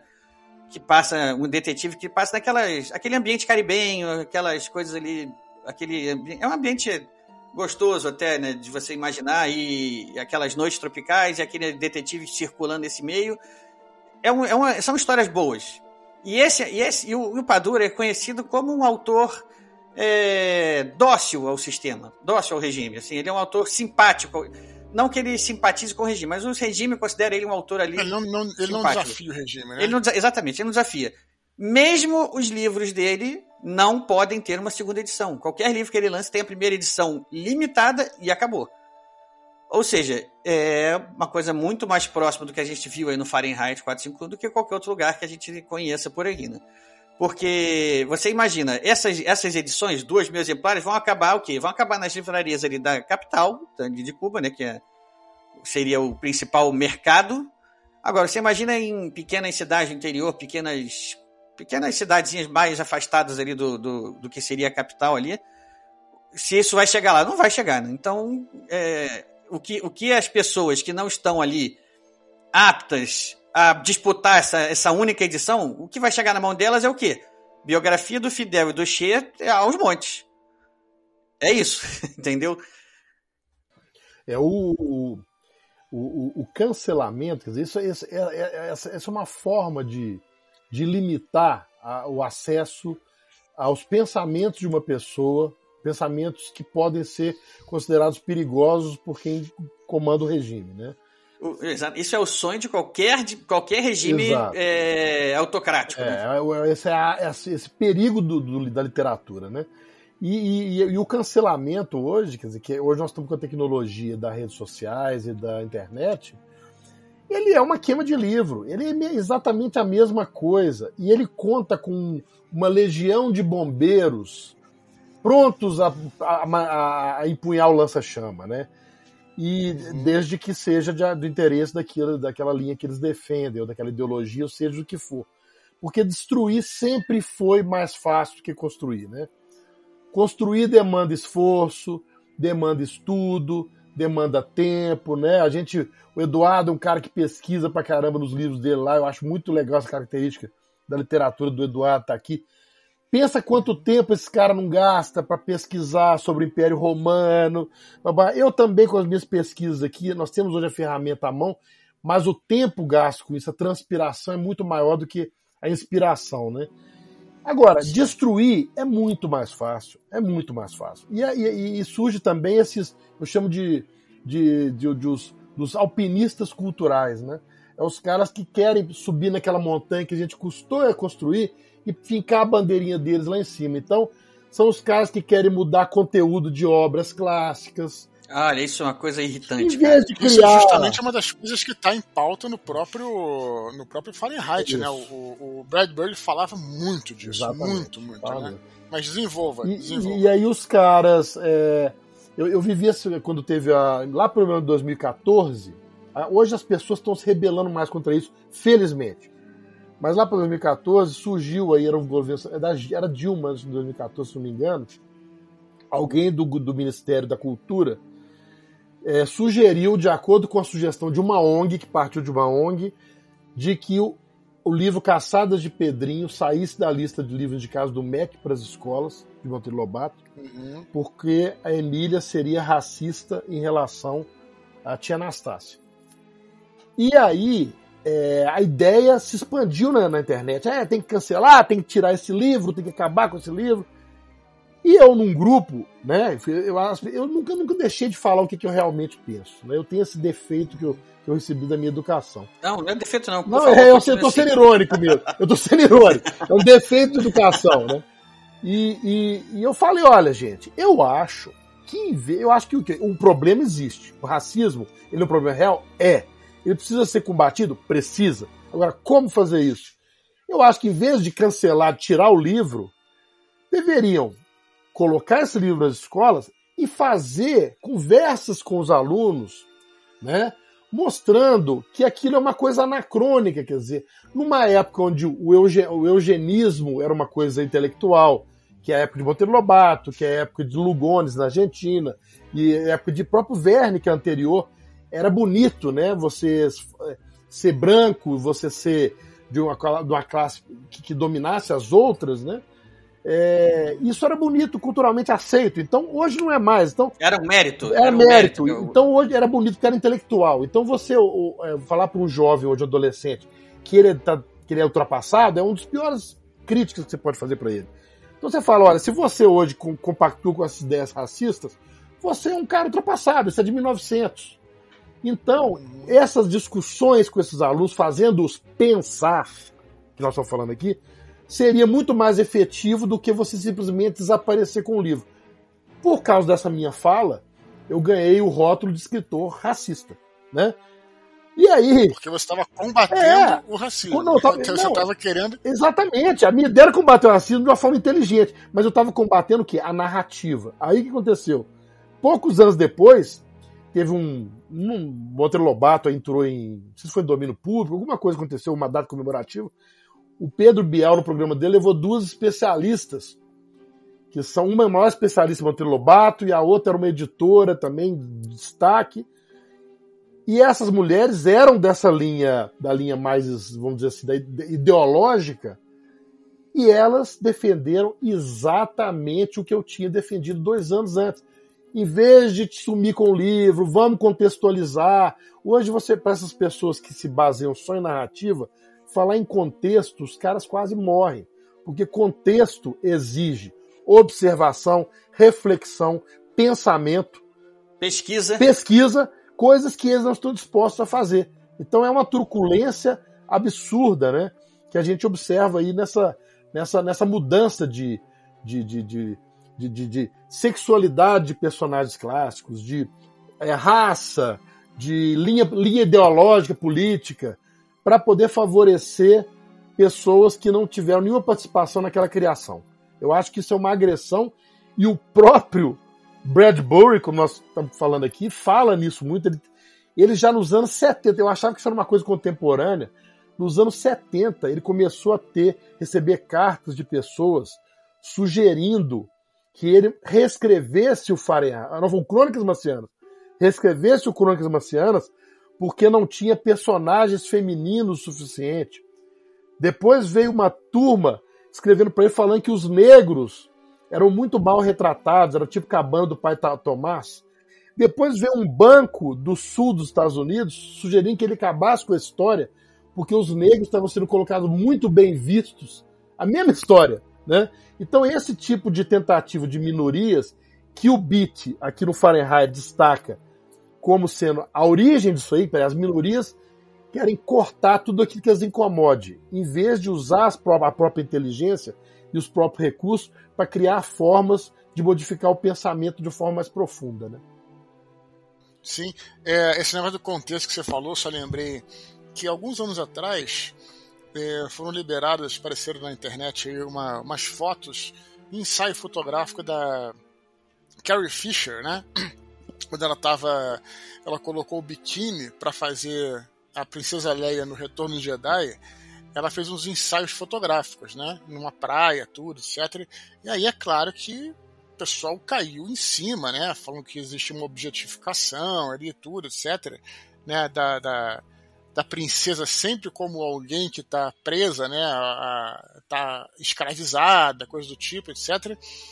E, e, o curioso, né, que essa narrativa, lógico, se, não se sustentou por muito tempo, porque a questão toda ali, para quem acompanha, né, entende aquilo, né, o que é interessante é que, só para falar bem rápido, não vou entrar muito nessa história, o Jorge Lucas, ele, né, ele teve uma criação em que ele leu muitas revistas Pulp, e era uma imagem clássica da revista Pulp, ter um, é, o herói, né, que ele era, era levado diante do, de um rei inimigo, e esse rei inimigo tinha de um lado um tigre, um felino, né, acorrentado, do outro uma princesa, né, que estavam ali como adereços, né, e aí o Jorge Lucas justamente deu um passo adiante, né, ele, ele vingou todas essas, essas princesas, porque a Leia, ao ser presa lá com Jabba, foi ela que matou o Jabba. Estrangula ele com a corrente, com a corrente dela. É. Então, quando ela faz isso, ela tá vingando todas essas princesas submissas, sabe? E essa é, esse é o contexto. Olha só como é que isso, isso é colocado no filme, cara. Ela tá né, dando troco e, e, e, se impondo ali, né? E ainda tem gente que ainda continua criticando, né? E, e aí, só que o, o pessoal bateu a cara naquela figura né, dela com biquíni, e aí não esqueceu tudo que está em volta. Não, isso aqui é uma objetificação. Não, cara, olha só o que que o Jorge Lucas fez, cara. É o contrário disso, cara. Olha só. Falando, falando. Então é, é muito incrível essa, essa questão, né? Cara? Falando cinema, tem esse caso recente também do Peter Dinklage agora, né? Que na refilmagem da Branca de Neve, Os Sete Anões, né? Live action está sendo preparado, e ele fez um protesto que os anões seria uma objetificação, uma diminuição dos anões, né?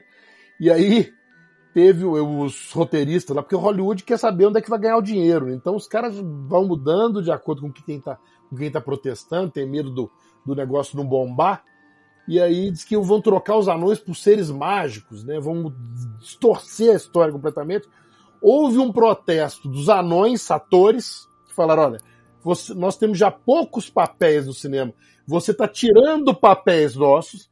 E ele, depois disso, aceitou, parece um papel, para representar um anão da mitologia nórdica num outro filme aí. Então, é aquele negócio, quer dizer, é, é o primeiro impulso, quando a gente já tem essa, essa, essa, esse molde mental, é partir para o protesto, sem pensar no que, que aquilo realmente implica e no que, que pode ser aproveitado pro, para o positivo. Né?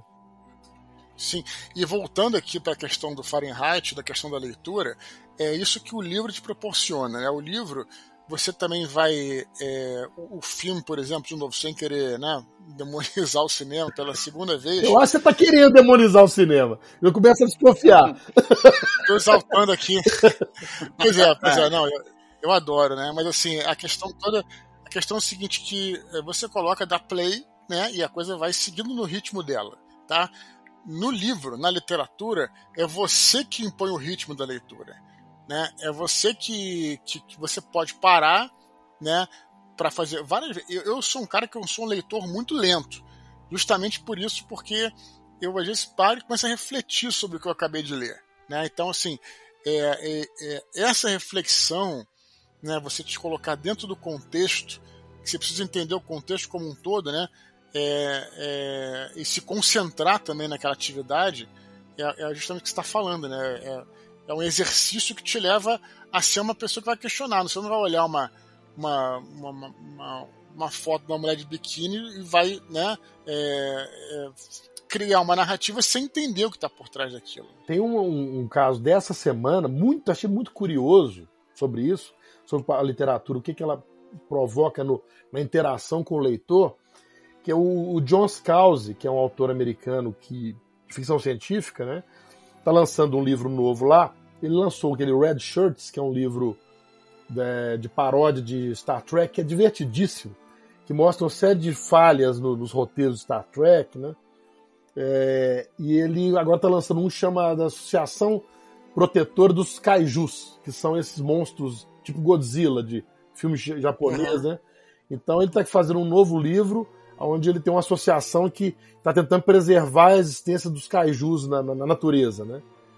E aí ele, ele, não, é, ele não é muito, é muito detalhista das descrições, e aí saiu uma resenha desse livro onde o cara fala da protagonista, fala, ah, fulana de tal, que é a protagonista. E aí um cara, que é até um brasileiro, que leu o livro, fez um comentário depois dele e falou assim, olha, engraçado.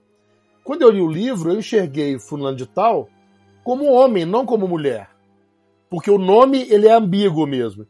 E aí, e aí depois disso, outros outros comentários, outros comentários de outros leitores variaram. Ah, não, eu também enxerguei como homem. Outro não, para mim era mulher.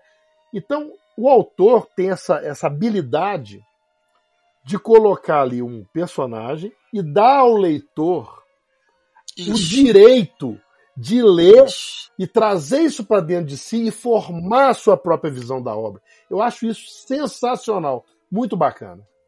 Virando um pouco a página aqui agora. Eu queria ressaltar aqui gostei, alguns trechos. Gostei, gostei do, do, do, do né, virando a página. É, esse, esse, é o nosso, esse é o nosso capitão literário. Já pegando fogo já. Mas vamos lá, eu tenho alguns trechos aqui do livro que a gente destacou aqui quando estava conversando e eu queria trazer eles aqui para jogo. A gente até já acabou falando sobre as consequências disso no que no mundo de hoje, mas eu mesmo assim eu quero ler esses trechos aqui para para trazer aqui para o nosso ouvinte. Um pequeno trecho aqui. E depois eu vou dizer o, o contexto disso, tá? Abre aspas. O velho balançou a cabeça compreensivo. Quem não constrói tem de queimar. Isso é uma coisa tão velha quanto a história ou os delinquentes juvenis. Fecha aspas. Guarda isso e continuando aqui na sua outra parte aqui. Abre aspas aqui agora. A escolaridade se reduz, a disciplina é deixada de lado, as filosofias, a história e as línguas são abandonadas, e aos poucos se deixa de cuidar da gramática e da sintaxe, que acabam quase inteiramente esquecidas. A vida é corrida, o que conta é o emprego, o prazer está em toda parte depois do trabalho. Para que aprender alguma coisa? Bom, por aí vai. É, segue, segue. É, esses dois trechos, para mim, eles são exemplos de duas coisas, dois fenômenos atuais que a gente pode relacionar. É, inclusive, eu vou fazer uma citação aqui ao nosso ouvinte, o Renato Caldas, que ele pescou aí já nos nossos posts aí na, nas redes sociais que a gente ia falar sobre esse livro e ele se antecipou e mandou um e-mail é, falando sobre, sobre, sobre o livro. Foi rápido, eu gostei. E ele mandou um e-mail aqui bem, bem cheio de análise que ele fez aqui, gostei. E eu vou, vou trazer um trecho que ele falou aqui agora para acrescentar a esses dois trechos aí. O trecho que ele traz é o seguinte: existe a figura do sabujo mecânico no, no livro. É, a gente... Sabujo é um cachorro, tá? Para quem não sabe, tá? É um roubo, cachorro robô. É legal, essa, é legal, é, não só legal, a figura no livro, ele, é, ele tem uma, uma, uma, simbologia importante na história, mas a, a comparação que o Renato fez aqui eu achei interessante. O que ele diz é o seguinte: acima de tudo, a figura de um sabujo mecânico, muito compatível com as mídias sociais que caçam até cancelar você. É, enfim, esses três trechos aí, não só do aquele primeiro que eu falei, né, que o que não constrói tem de queimar, eu acho que está muito, muito ligado a essa do sabujo mecânico também. Eu vou, eu vou, fazer o seguinte: o sabujo mecânico e aquele trecho do que o que não constrói tem de queimar são dois aspectos do mesmo fenômeno. É o cancelamento que a gente está percebendo, percebendo hoje em dia, né? É, e o interessante é que assim como né, no 1984 você tem lá o chamado controle de pensamento, né, as pessoas assim, você não tem uma necessariamente um, uma lei que te impeça de fazer isso, aquilo, né? Você é, apenas teme, né? Algo porque você já não sabe o que, que pode vir dali, né?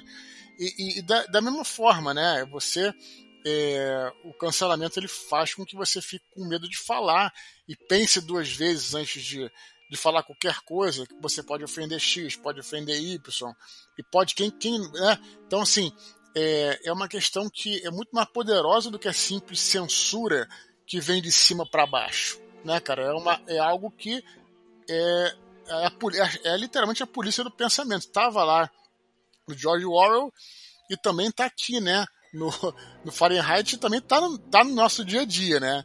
Isso que eu acho interessante. A censura, ela é, de certa forma, democrática. Né? A censura é algo que se institui e fala assim: olha, ninguém pode mais fazer isso, ninguém pode mais publicar isso, nem falar isso. Então ela atinge todo mundo. O cancelamento é mais cruel, porque ele é como o sabujo. Ele é individualizado. O sabujo, lá no livro, quando ele é, sai atrás de um cara, que é um cara defensor dos livros, ou um cara que tem livros em casa, ele persegue esse cara implacavelmente, pessoa física, até acabar com ele. Né? E, e, e o cancelamento, né, nesse, nesse clima beligerante que a gente tem no mundo hoje, né? O pessoal fala que, isso às vezes aparece na internet, antigamente você fala assim, você falava assim, ah, você gosta de morango? Fala, não, eu gosto de laranja. Né? Ah, beleza, isso antigamente resolvia a questão. Hoje não, hoje assim. Não tinha, não tinha uma questão Não, aí. não tinha. Hoje você fala assim, você gosta de morango? Não, de laranja. Por que você não gosta de morango? Eu falei, não, eu gosto de laranja. Você é morangófóbico, né? E aí coisa... É, ela é, ela é, vira uma, uma, uma bola de neve de, de conflito, né? E isso é aproveitado por essas pessoas que, que têm interesse em calar determinadas vozes para incitar os sabujos virtuais contra essas pessoas. E aí, audiência, os pedidos de cancelamento, a perda de patrocínios, né? Uma série de coisas que implicam na, na parte econômica até da vida da pessoa, é, uma crueldade às vezes extrema, quer dizer, por causa de um ato, quanto que na verdade é esquecido às vezes toda uma trajetória não estou falando de todo mundo, mas de algumas pessoas que eu tenho visto ser canceladas, e que é uma coisa pessoal, pessoal, né? E que virou uma ferramenta utilizada pela, pela ditadura, pela ditadura é, ideológica e psicológica para poder fazer esse cancelamento. É, só, só é, vou... aquele outro trecho. Não, vai, vai, só, vai, vai, só vou dizer que o Sabuja então insistiu que é um cachorro, né? E o curioso foi que eu não lembro como é que eu li esse livro duas vezes, né? Eu li há muitos anos atrás e reli agora. E eu não lembro como é que eu tinha imaginado o Sabujo, né, o, cão mecânico, é, anteriormente. Eu li, esse livro tem 20 anos. Quando eu li agora, foi impossível não pensar naquele cão robô do Black Mirror. Vocês devem saber do que eu tô uhum. falando, né? É, sim, é, sim. O Black Mirror, a série lá da Netflix, pra quem não conhece, Boa, eu não tinha pensado nisso não, mas agora que você falou faz não, sentido. Cara, igual, exatamente eu, a mesma eu não coisa. O, o, Black Mirror, ele tem uma, um, um, episódio chamado Metalhead. Eu acho que é a terceira temporada, se não me engano, procurem aí, vale a pena ver. Mesmo você que nunca viu Black Mirror, veja só esse episódio, chama Metalhead. Que é, é, é no mundo sugere que é pós-apocalíptico tal, não tem muita história. exceto uh, os seres humanos precisam arrumar comida tal, e tem esses robôs, né, esses cães robô, que são um negócio agressivaço, cara. Agressivaço. Eles são implacáveis, sabe? Tipo, a pessoa sobe na árvore e ele se fecha assim, esperando a pessoa. Ele pode esperar o quanto tempo que for, né? Ele não se cansa. Né? Então, assim, é... muita gente ficou impressionada com esse episódio. Eu fiquei. E, e, e aí eu, eu, não consegui, cara, pensar em, em outra, outro. É outra coisa que não esse cachorro do Black Mirror aí para o nosso sabujo aí do, do Fahrenheit 451. O interessante que eu vi essa semana é que o cachorro do Metalhead aí, que é igual a esse que o Eduardo pensou, eu também tive a mesma visão psicológica, minha imagem do cachorro, tá existindo agora na vida real, inclusive que os, a polícia e os bombeiros de Nova York, né, criaram cachorros mecânicos bem parecidos com aquele do, do Metalhead para ajudar resgates em locais de difícil acesso. Então, pelo menos estão sendo usados agora para o bem. Vamos ver, mas como toda ferramenta, né? A gente tem que ficar esperto, porque é o primeiro passo, né? E eu tinha citado um outro trecho também, do que onde ele fala que a, a sintaxe vai mudando, a, a história. Como é que é? A, a, linguagem vai mudando, vai se tornando mais.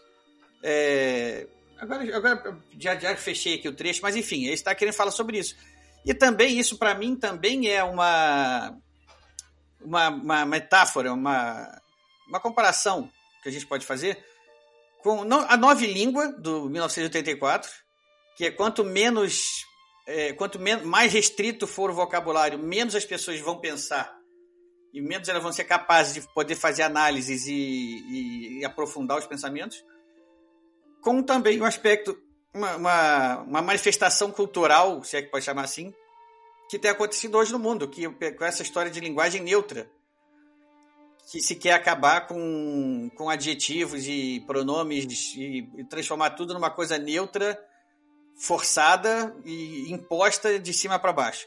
É, felizmente, eu acho que essa, essa iniciativa está perdendo um pouco a força, apesar dela persistir em certos nichos mas ela ameaçou botar a cara para fora e tentar pegar um mainstream, mas a, a, a, assim, o idioma, a linguagem, ela não vai mudar por imposição. A linguagem ela muda de forma orgânica, né?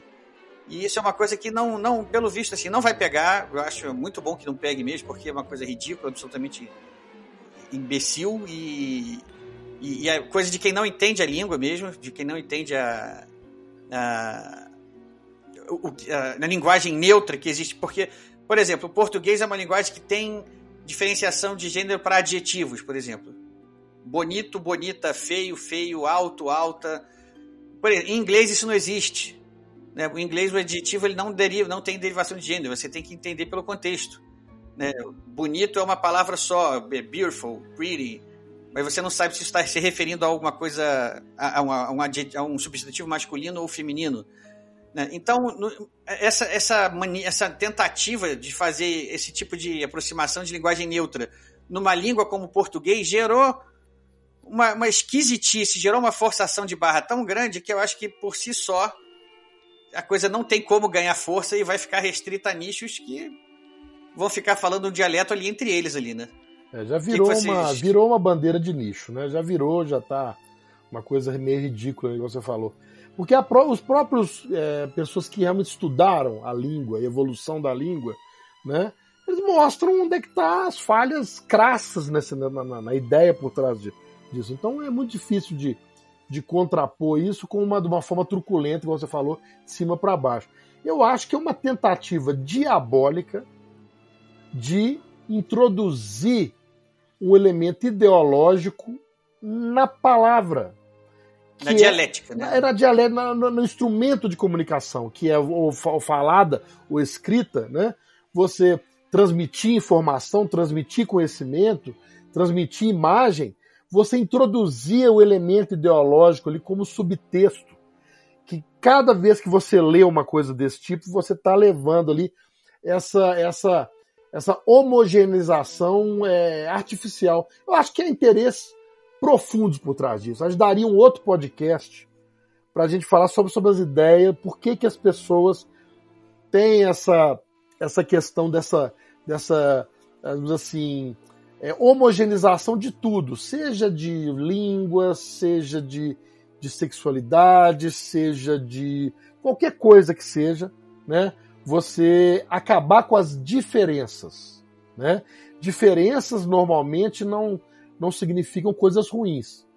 Diferenças significam coisas que têm que ser comparadas. Tem uma história muito legal.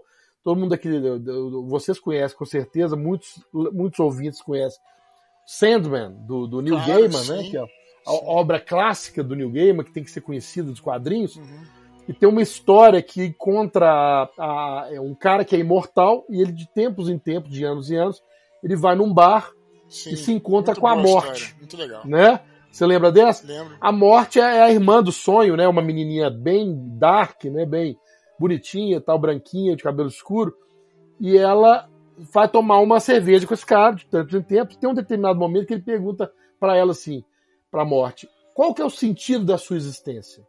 Por que, que existe a morte? Ele é imortal, né?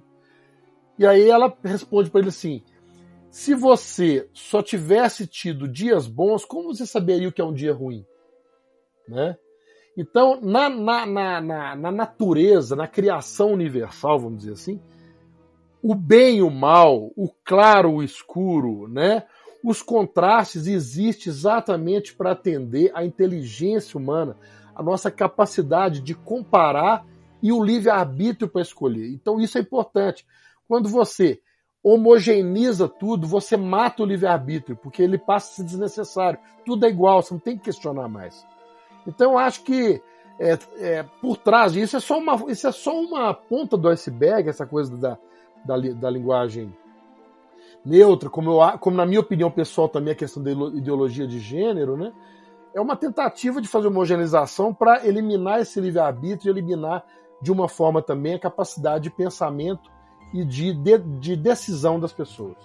É, isso, se relaciona no livro, né, naquele trecho que eu, que eu citei, né, e, na, na consequência final, que é tudo isso junto, né, todas essas coisas caminhando em paralelo, vão gerar aquele, aquele personagem, aquele cidadão é, incapaz de pensar, incapaz de, de analisar as coisas e é capaz de perceber a realidade que o cerca, né? a realidade que, que ele está inserido numa, numa, numa, num mundo ali onde ele, ele se acha é, o como é que eu vou dizer? Não, não, que ele se ache livre, porque eu não sei, eu não sei o quanto isso faz parte dos pensamentos dele, mas ele simplesmente ele acha o seguinte: eu estou aqui só buscando prazer o tempo todo e, e encontrando prazer, o que mais eu preciso, né? É, como eu falei a, naquela história da coreana lá, o motivo dela fugir da Coreia do Norte, todo. Eu, eu nunca nem me perguntei. Quando eu soube que ela fugiu, eu falei, pô, legal, quero saber a, a história dela. Para mim, era, era, dado que o motivo da fuga dela era para ela fugir da repressão, fugir da, daquele sistema. Não, não é isso. Ela foge porque ela sente fome e ela não tem o que comer e ela vai morrer de fome. Ela não sabia o que era liberdade, ela não sabia o que era repressão, ela não tinha ideia de que ela era reprimida. Então, por isso que depois ela nem se questionava. Ela não questionava, é. ela nunca, isso não era, não era uma coisa, não era uma preocupação dela. Uhum. Para ela o mundo era aquilo, a sociedade era aquilo. Uhum. O problema é que a, a, a, escassez de alimento foi tão grande que elas chegaram num ponto de inanição tão grande e ela falou: se eu continuasse ela ia morrer de fome. Então a fuga foi para se alimentar, só isso. E ela chegou do lado de, de lado de lado da fronteira e encontrou um mundo. Peraí, o que eu descobri, o que eu vivia lá era uma mentira, né? eu estava numa prisão. E tanto que ela, ela depois quando ela cita o Revolução dos Bichos, ela fala que foi o livro que mais abriu a mente dela para o que ela viveu, né? Para ela perceber o quanto ela tinha sido sofrido a lavagem cerebral. Bom, é, vamos virar a página de novo, já que vocês gostaram do termo. e filmes. O livro Fahrenheit ele já foi adaptado pelo menos duas vezes né, para cinema, uhum. né? É, eu. É, eu estava tentando procurar. Né, eu só assisti o filme de 60 e, 66, se eu não me engano, 63. É, 66. É. Tem um filme que é do Truffaut, né? Parece, né? Truffaut. É Truffaut. muito bom o é. filme, é. eu vi na, há muitos anos atrás. Mas dessa vez, meus amigos, eu fiz questão de não assistir o filme. Porque eu até cheguei a procurar, até conversei com, com vocês aí a um certo ponto, mas depois que eu comecei a reler, eu li essa coisa, tem nada contra não, tá, por favor, mas eu li essa coisa de que tem as adaptações, ele tava meio assim, receoso com as adaptações e tal, e aí eu falei, não, então, então não, vou, não vou ver o filme, vou só ficar na, na leitura, só em homenagem ao que o Bad Boy escreveu aqui. Mas eu acho que o Eduardo tá com uma agenda para uma agenda secreta aí, né? Ele que é escritor, ele não quer banir a literatura, mas ele tá querendo banir o cinema. Pode acabar com o cinema. Eu vou te falar, o filme do Truffaut, o filme do Truffaut é tão genial, é tão bom, né? Que ele não tem nem nada escrito na tela. É tudo falado, né? Quando fala sobre os atores, é como se alguém estivesse lendo o texto, como se fosse, é, em vez de passar um letreiro, né? No final, no começo, né? para falar quem é o diretor e tal, é como se fosse um texto de rádio. Não tem uma letra na tela do cinema. Então era só como é que é um cara, né, como o Truffaut, que leu a obra, entendeu e não fez um filme nas costas, não. Ele fez um filme com toda a metalinguagem que ah, o Fahrenheit 451 merece, né? Então, um filme de 66 é esse, claro, um filme antigo, né? Vejam, com, claro, com essas ressalvas, que é um filme antigo e tal, mas é, é um filme muito, muito bom. Flávio acabou vendo aí, as, acabou vendo as outro, o outro filme também. O outro filme é de quando? É de, de 2018. Eu, eu, eu não tinha notado esse negócio do escrito que o Dodo falou, achei genial isso, não tinha reparado isso no filme Truffaut. Eu já tinha assistido o filme de 2018, aí pra gente me preparando pra gente conversar aqui, eu assisti o de 66, que eu não tinha assistido, e reassisti o de 2018 depois de ter relido o livro, né? é muito interessante porque é, são filmes inseridos na sua época. Né? O do Truffaut 66 e esse do Ramin Barrani, de 2018. Ramin Barrani eu nem sabia quem era o diretor. Fui procurar, tem uns, uns filmes dele que eu, eu não conheço nenhum, para te falar a verdade, dos outros filmes dele. Mas são filmes de sua época. O de 66, ele tem aquela visão um pouco mais light, né? né? bem inserida. A, a, eu, eu, eu, vou falar, eu acho, eu adoro as Mais mulheres. ingênua, né? Mais ingênua. A, a, mulher do Montag, em 66, ela, ela, é, ela é assustadoramente parecida com uma, com uma, uma mulher idiota, como o Eduardo falou, de hoje. É, é, ela não tem aquela, aquela coisa psicológica, coisa da. No livro também tem a coisa da droga como, como abafador da inteligência humana. Ela, ela usava drogas, né, a mulher do Montag em casa, ela tem que fazer uma lavagem estomacal lá no começo do livro e tal. E então no, no, no, filme mostra de uma forma leve que é assustadoramente semelhante com a nossa realidade de várias pessoas que eu conheço, né? Então não é, não chega a ser uma alienada completa assim dentro de uma bolha não. Ela está inserida numa cultura ali, ela estava satisfeita ali e na hora que o que o marido foge, ela vai, ela que vai denunciá-lo inclusive no filme, né?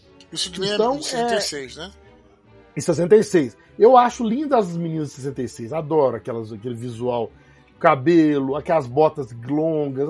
Eu acho fofíssima. então adorei ver, ver o filme de 66, né? O curioso é que em 2018 já é um filme mais sombrio, mais distópico, né? Eles inseriram novas tecnologias além da escrita, né? Um marcador genético, né? para poder guardar a informação dos livros no, na genética das pessoas, né, através de uma espécie de uma vacina, né? Então eles introduziram outros elementos e mas distorceram bastante o, o enredo da, da obra, assim. O, o, final é completamente diferente, né? O Montag não, tem, não é casado no, no, no, no filme de 2018, mas nos dois filmes tem uma curiosidade a Clarice, que no livro ela desaparece e ela é dada como morta, ela é, ela é, anunciada como morta, porque ela falava coisas muito incômodas, ela e a família dela. No livro, nos dois filmes, ela vira uma rebelde contra o sistema e vai viver com esses homens livro, esse que o Eduardo falou, que são os caras que decoram livros na floresta, né? E no, no de 2018 a mesma coisa. O que eu senti falta nos dois filmes, e isso é uma coisa curiosíssima que eu achei, que tem no livro, que tem, você está sempre vivendo o livro sobre uma ameaça de guerra, né? E aí eu acho que não é um spoiler que não, não tem muito problema falar. No final do livro, essa guerra finalmente explode, no livro, né? Nos dois filmes, essa guerra nem sequer é mencionada.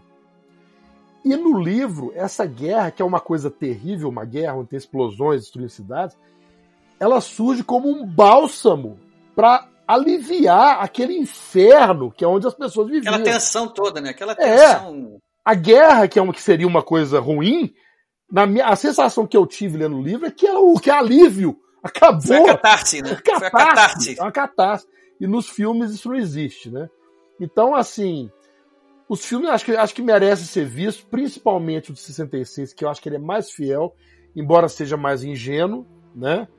Mas nada substitui o livro. O livro ele é absolutamente é, filosófico e, e, preditivo do que nós estamos vivendo. E ele fa faz pensar, que eu acho que é o, o, principal coisa que nós estamos defendendo aqui. Né?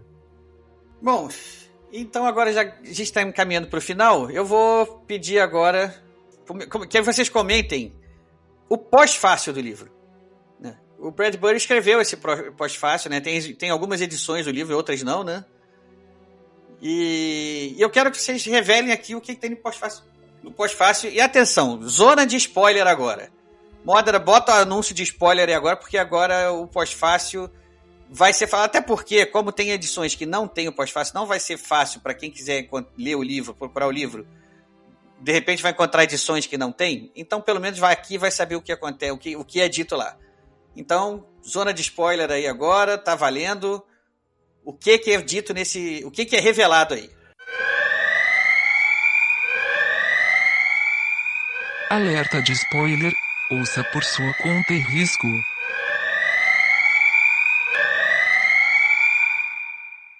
Na verdade, a minha edição é de 81, da editora Globo. Né?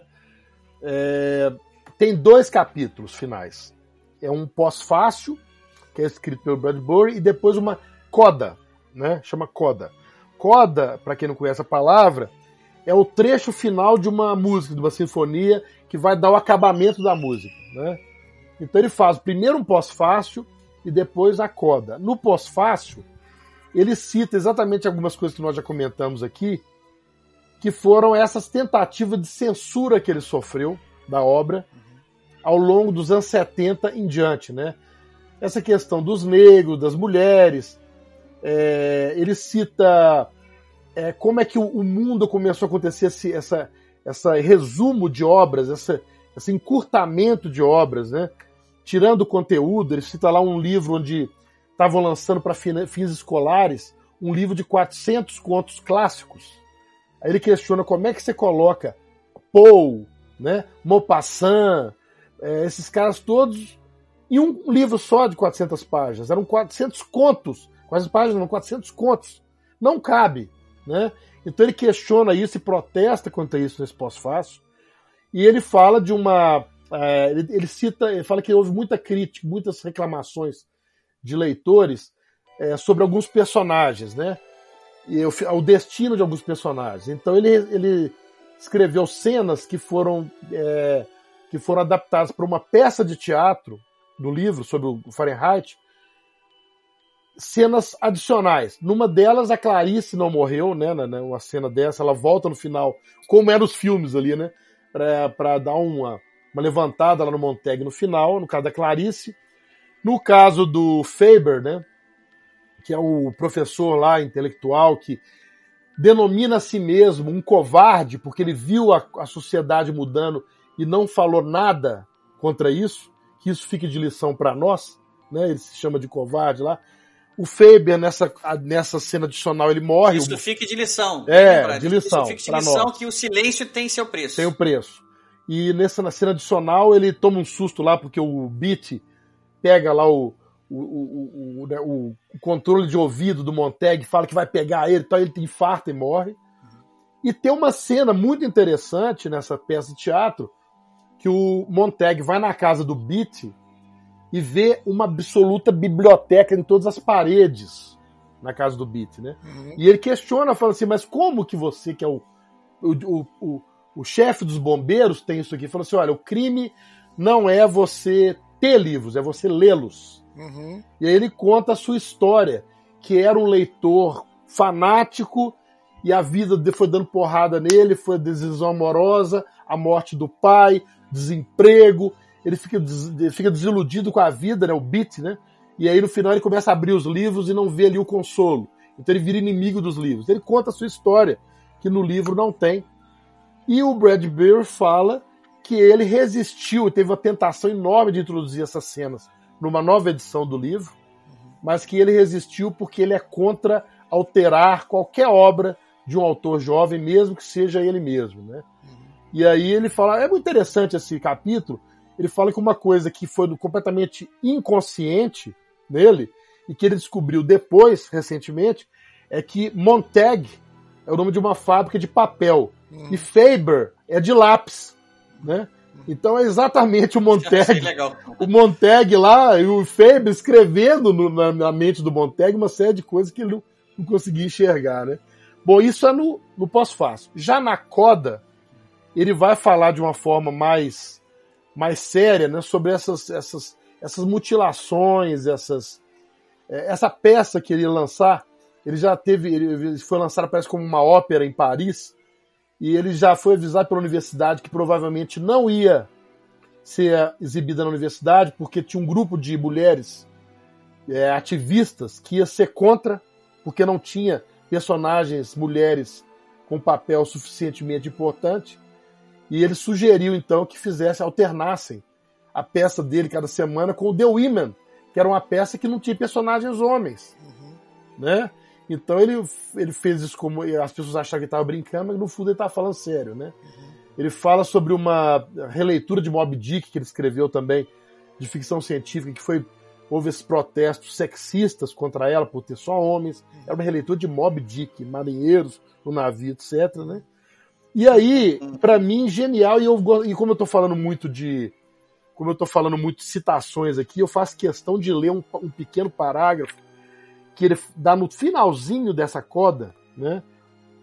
Que ele fala absolutamente contra essas censuras. Ele fala de, um, uma versão do livro dele, do Fahrenheit, que houve uma denúncia de alunos numa escola que uma edição teve 75 pontos censurados.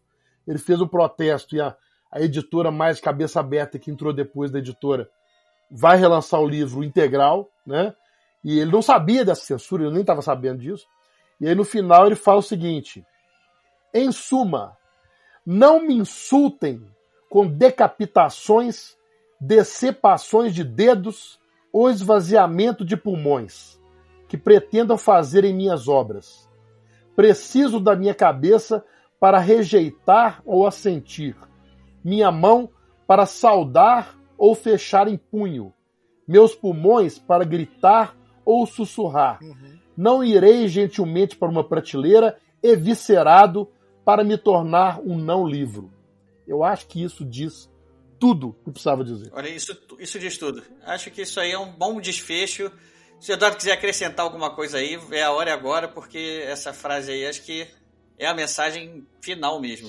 Não, eu só quero acrescentar que eu não conhecia esse Coda, né? É, o que aconteceu foi que é, é, eu, eu, eu, tenho uma versão bem antiga, né? Que é da Melhoramentos. Olha só, galera, uma edição assim. E eu não tinha. Não, não, tinha é, e quem me apresentou, na verdade, né? É, é, esse Coda foi um, um foi um, um leitor meu do Twitter e tal na realidade eu, eu, botei uma foto, né, falando que a gente ia gravar sobre, sobre Fahrenheit 451 e tal, e esse leitor, esse seguidor, falou assim, olha, o livro é bom, porém o, o, o pós-fácil, né, o código é horrível, tal, etc, e eu nem conhecia, mas eu acabei se conhecendo por ele, que citou, né, que não tinha gostado e citou. E eu, eu, eu na verdade, o curioso é que é, esse código ele, ele, ele, é, ele decodifica o que ele falou no livro, né? Então como é que a pessoa gostou do livro, mas é, não gostou da explicação que o próprio autor fez depois. Então assim, acho que depende da interpretação que ele tinha dado pro livro, né? sim, né? Talvez sim, é... sim, sim, é, pois é. Aí quando, quando, quando ele vê essa decodificação, como você falou, gostei da, gostei do é. termo. Quando ele vê essa decodificação e talvez não tenha ido pro lado que ele tinha pensado, sim. aí criou um, um paradoxo aí. Tô. tô... É, mas, mas, eu acho que isso. Tô imaginando aqui, né? Isso aí é um, é um. Talvez seja o maior medo né, do, do autor. É justamente ele ser mutilado, né? Essa mutilação do, do conteúdo, que você é, quer transmitir uma coisa e de repente é, tem essa, essa censura de, de capítulos e de trechos tal, isso aí realmente para o autor é algo que deve ser horroroso, né? Afinal de contas, como é, o nosso querido Luiz Eduardo Mata, amigo nosso, e que está participando pouco aqui do, do Ghostwriter, ele vinha é, quase que um sócio do podcast, né? Nunca vai deixar de ser, né? Mas ele tá lá com a vida tão atribulada, né? É uma coisa que ele falou que me marcou muito, né? É um grande autor, Luiz Eduardo Mata. Ele falou, ele, ele diz o seguinte: ele fala que a literatura ela é essencialmente anárquica. Não anárquica no sentido político, mas anárquica no sentido de que é lá né, é, é, é a arte mais propícia para experimentação e para transgressão. Né? A literatura é você transmite os seus pensamentos sem precisar, é claro, de que você tem o teu editor, tem o revisor e tal, mas em tese, quando você lê um livro, você está lendo praticamente né, é, é, ipsis literis do que o autor pensou e colocou no papel. Não tem um intermediário. Então a, a literatura é praticamente um canal direto né, do escritor com o leitor. E, é, portanto, né, o, o, o escritor, ele, ele é, é, a, a, literatura sempre teve essa, esse caráter transgressor. Então a literatura ela é essencialmente anárquica. Quando você é, é um autor você se submete né, a, a imposições, né, seja, enfim, é, do mercado, seja da editora, seja é, de grupos que talvez tenha medo que a pessoa possa, é, você está sendo um não autor. Né? Então, é, eu acho que isso também resume um pouco o que, que é essa obra e o que, que o próprio Bradbury pensava dela. Bom, acho que depois disso também não restou pedra sobre pedra aqui. A nossa mensagem está entregue. Nossa corda gente... foi boa. Essa... É, foi boa. Eu acho que a gente, tudo que a gente tinha para passar aqui das nossas interpretações aqui do livro, a gente já passou. É, agora cabe aos nossos ouvintes mandarem para a gente suas impressões. Quem não leu o livro ainda, vá buscar, porque é um livro essencial. Como vocês viram, a gente está fazendo vários paralelos aí do que, do que essa distopia apresenta para o mundo atual, né, para o rumo que o mundo atual está levando. Então é uma leitura que a gente recomenda fortemente. E como você viu aí, deu um podcast grande, uma discussão boa, que, que vários pontos aí que a gente podia ter desfiado muito além do que a gente foi, mas que, obviamente, a gente tem uma limitação aqui sempre que não dá para ler e ir adiante. Até onde a, a gente ficção, né? Mas a ficção científica é isso, né? Apesar de que eu nem considero esse livro muito um, assim, é, um, um, uma ficção científica clássica, vamos dizer assim. Mas a ficção científica nada mais é do que isso, né? Ela é um reflexo da nossa realidade, uhum. né, colocada sobre uma, uma, uma lente, uma metáfora, a, né? às vezes caricatural, né, na realidade. Uhum. É, exatamente. Então... E quem, o Ricardo, quem gostou da nossa conversa aqui, inclusive, vamos lembrar aí que tem um programa sobre, como o Eduardo citou, a Revolução dos Bichos, nós três mesmos que, que participamos do bate-papo sobre esse livro, né? E foi tão gostoso, foi tão bom que nós resolvemos repetir a dose agora, né? É, e, e, tem, e tem do Bradbury, né? E, do, e ainda do Bradbury, que é o anterior ainda. E tem o programa número 16 aqui do nosso podcast, que é a biografia. É, não é biografia, né? A gente destrincha a carreira do Bradbury. Bom, pessoal, para a gente fechar aqui, vamos para nossa reta de despedida e é aquilo que eu peço sempre aqui para os nossos convidados para falar é, um pouco de si. Então vamos lá, Flávio. É, três coisas aqui agora para você se despedir é, o que que você está lendo, o que que você está escrevendo Boa. e onde o pessoal se encontra aí. Tá. Para me encontrar mais fácil, eu uso mais das redes sociais, é o, é o Facebook mesmo, Flávio Medeiros JR. Eu tenho o Instagram também, jr.flaviomedeiros. É, e tenho um canal no YouTube chamado Nerd Wars, que é sobre cultura pop. Então tem livros, seriados, filmes, vai, vai quadrinhos, tudo relacionado à cultura pop. Já temos vários vídeos lá, eu estou devendo. No último programa que eu falei que ia lançar, eu ainda não lancei, que é sobre o, o, a ficção científica no cinema brasileiro, que já está o roteiro pronto, mas não gravei ainda. Procura lá Nerd Wars e põe meu nome Flávio no final, porque tem Nerd Wars né, no, no YouTube, tá cheio de coisa. Quando você botar meu nome, vai direto para o link. Bom, isso é o, onde me encontra. O que eu estou lendo? Eu estou lendo atualmente dois livros. Um deles eu pesquei numa sugestão aqui num programa do Ghostwriter, que foi o livro chamado do, do, do Jared Diamond, né? É, Armas, Germes, é, é, Armas, Germes e Aço, né? Isso aí. Que é sensacional, que mostra o. Ah, tá na mão ali, né? Quem não tá. Você não tá o vídeo aqui, mas tá ali na mão do, do Ricardo. Eu tô lendo, sensacional, mostra como é que o surgimento das sociedades humanas, o que as fez evoluir, o que as fez estagnar, como é que foram essas migrações, é muito legal, merece. Já o começo da leitura já me deu uma ideia para uma história de ficção científica que eu ainda vou escrever. O que eu acho fascinante desse livro é mostrar a diferença de, das evoluções das sociedades. Yeah. Mesmo sociedades eh, contemporâneas, sociedades que ao mesmo tempo em diferentes pontos do planeta que tiveram, que tiveram desenvolvimentos completamente diferentes. Isso. E ele, né? e ele e os porquês disso. Isso, né? ele elenca as causas, é muito interessante. Esse é um livro. O outro livro que eu estou lendo, os dois últimos programas que nós fizemos aqui, eu estava lendo os dois primeiros livros da trilogia Bill Hodges do Stephen King. Era o Mr. Mercedes no primeiro, o Achados e Perdidos no segundo, e agora estou terminando de ler Último Turno, que é o último livro da trilogia Bill Hodges do Stephen King, que é um, é um Stephen King mais policial do que sobrenatural, né?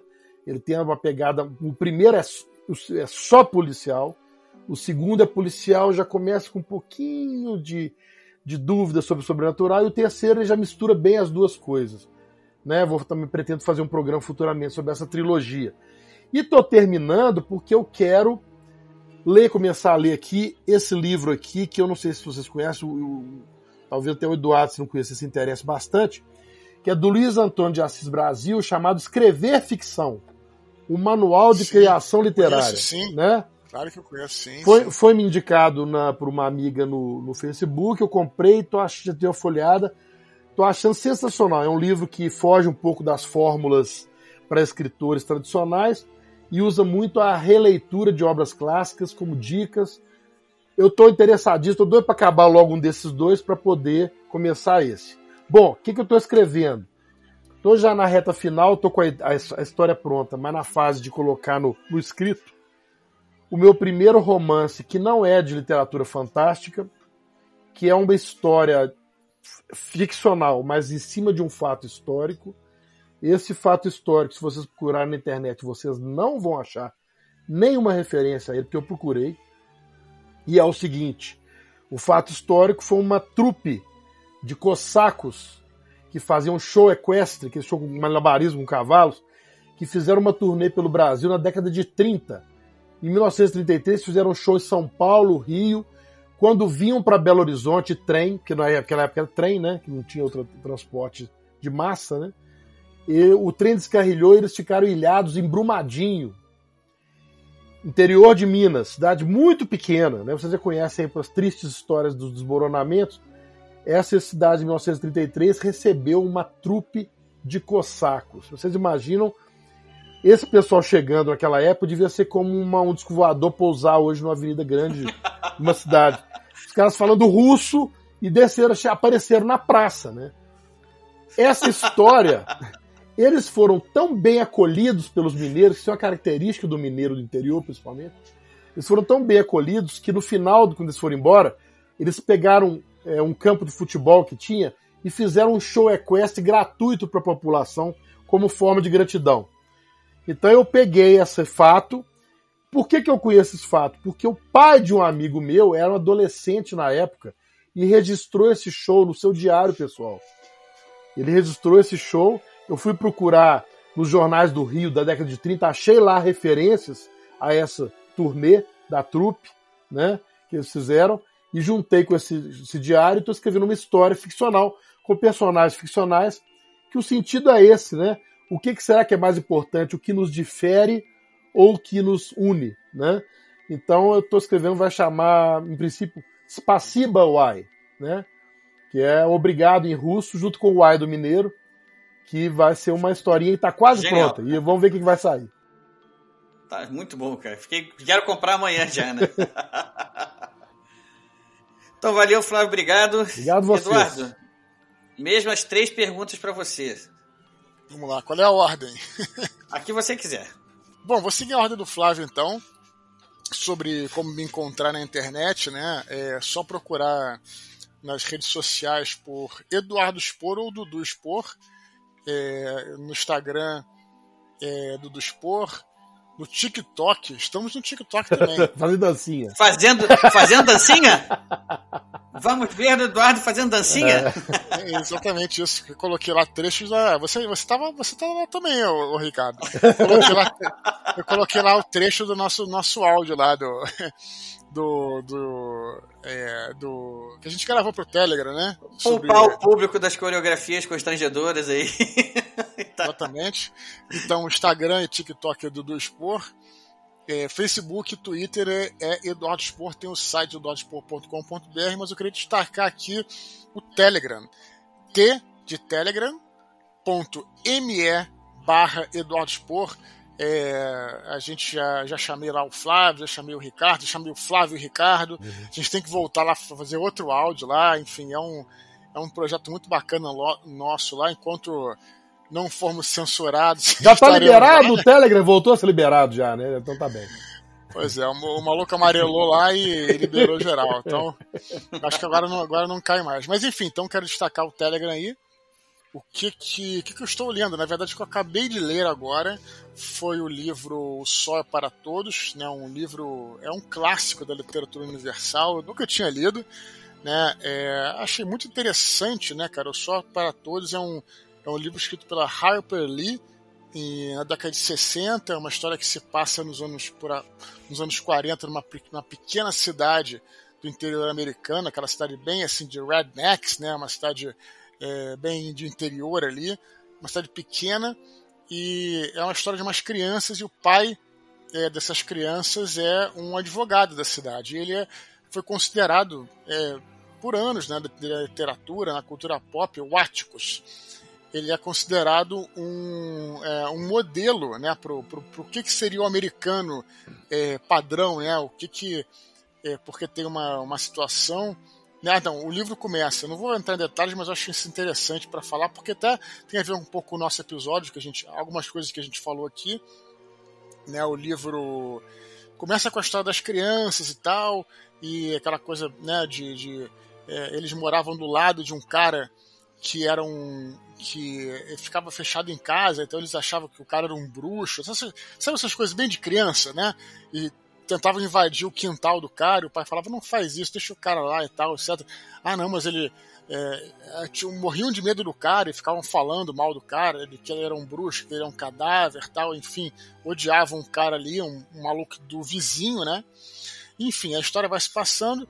Em certo momento do livro, o Atticus ele resolve defender um homem, é um homem negro, né, que é acusado injustamente, né? Ele defende esse cara é, e aí ele é, tem todo um discurso que ele explica, né? Como obviamente todos concordam, né, como é que é errado é, o racismo, né? Você julgar a pessoa pela cor da pele, todos concordamos com isso, né? Não tem dúvida. E aí ele, ele explica didaticamente para as crianças, as crianças aprendem isso também e, e se comportam, né? Dessa maneira mais correta e tudo, né? Então ele é, ele, ele é julgado tal, mas. E, e, o cara até é condenado.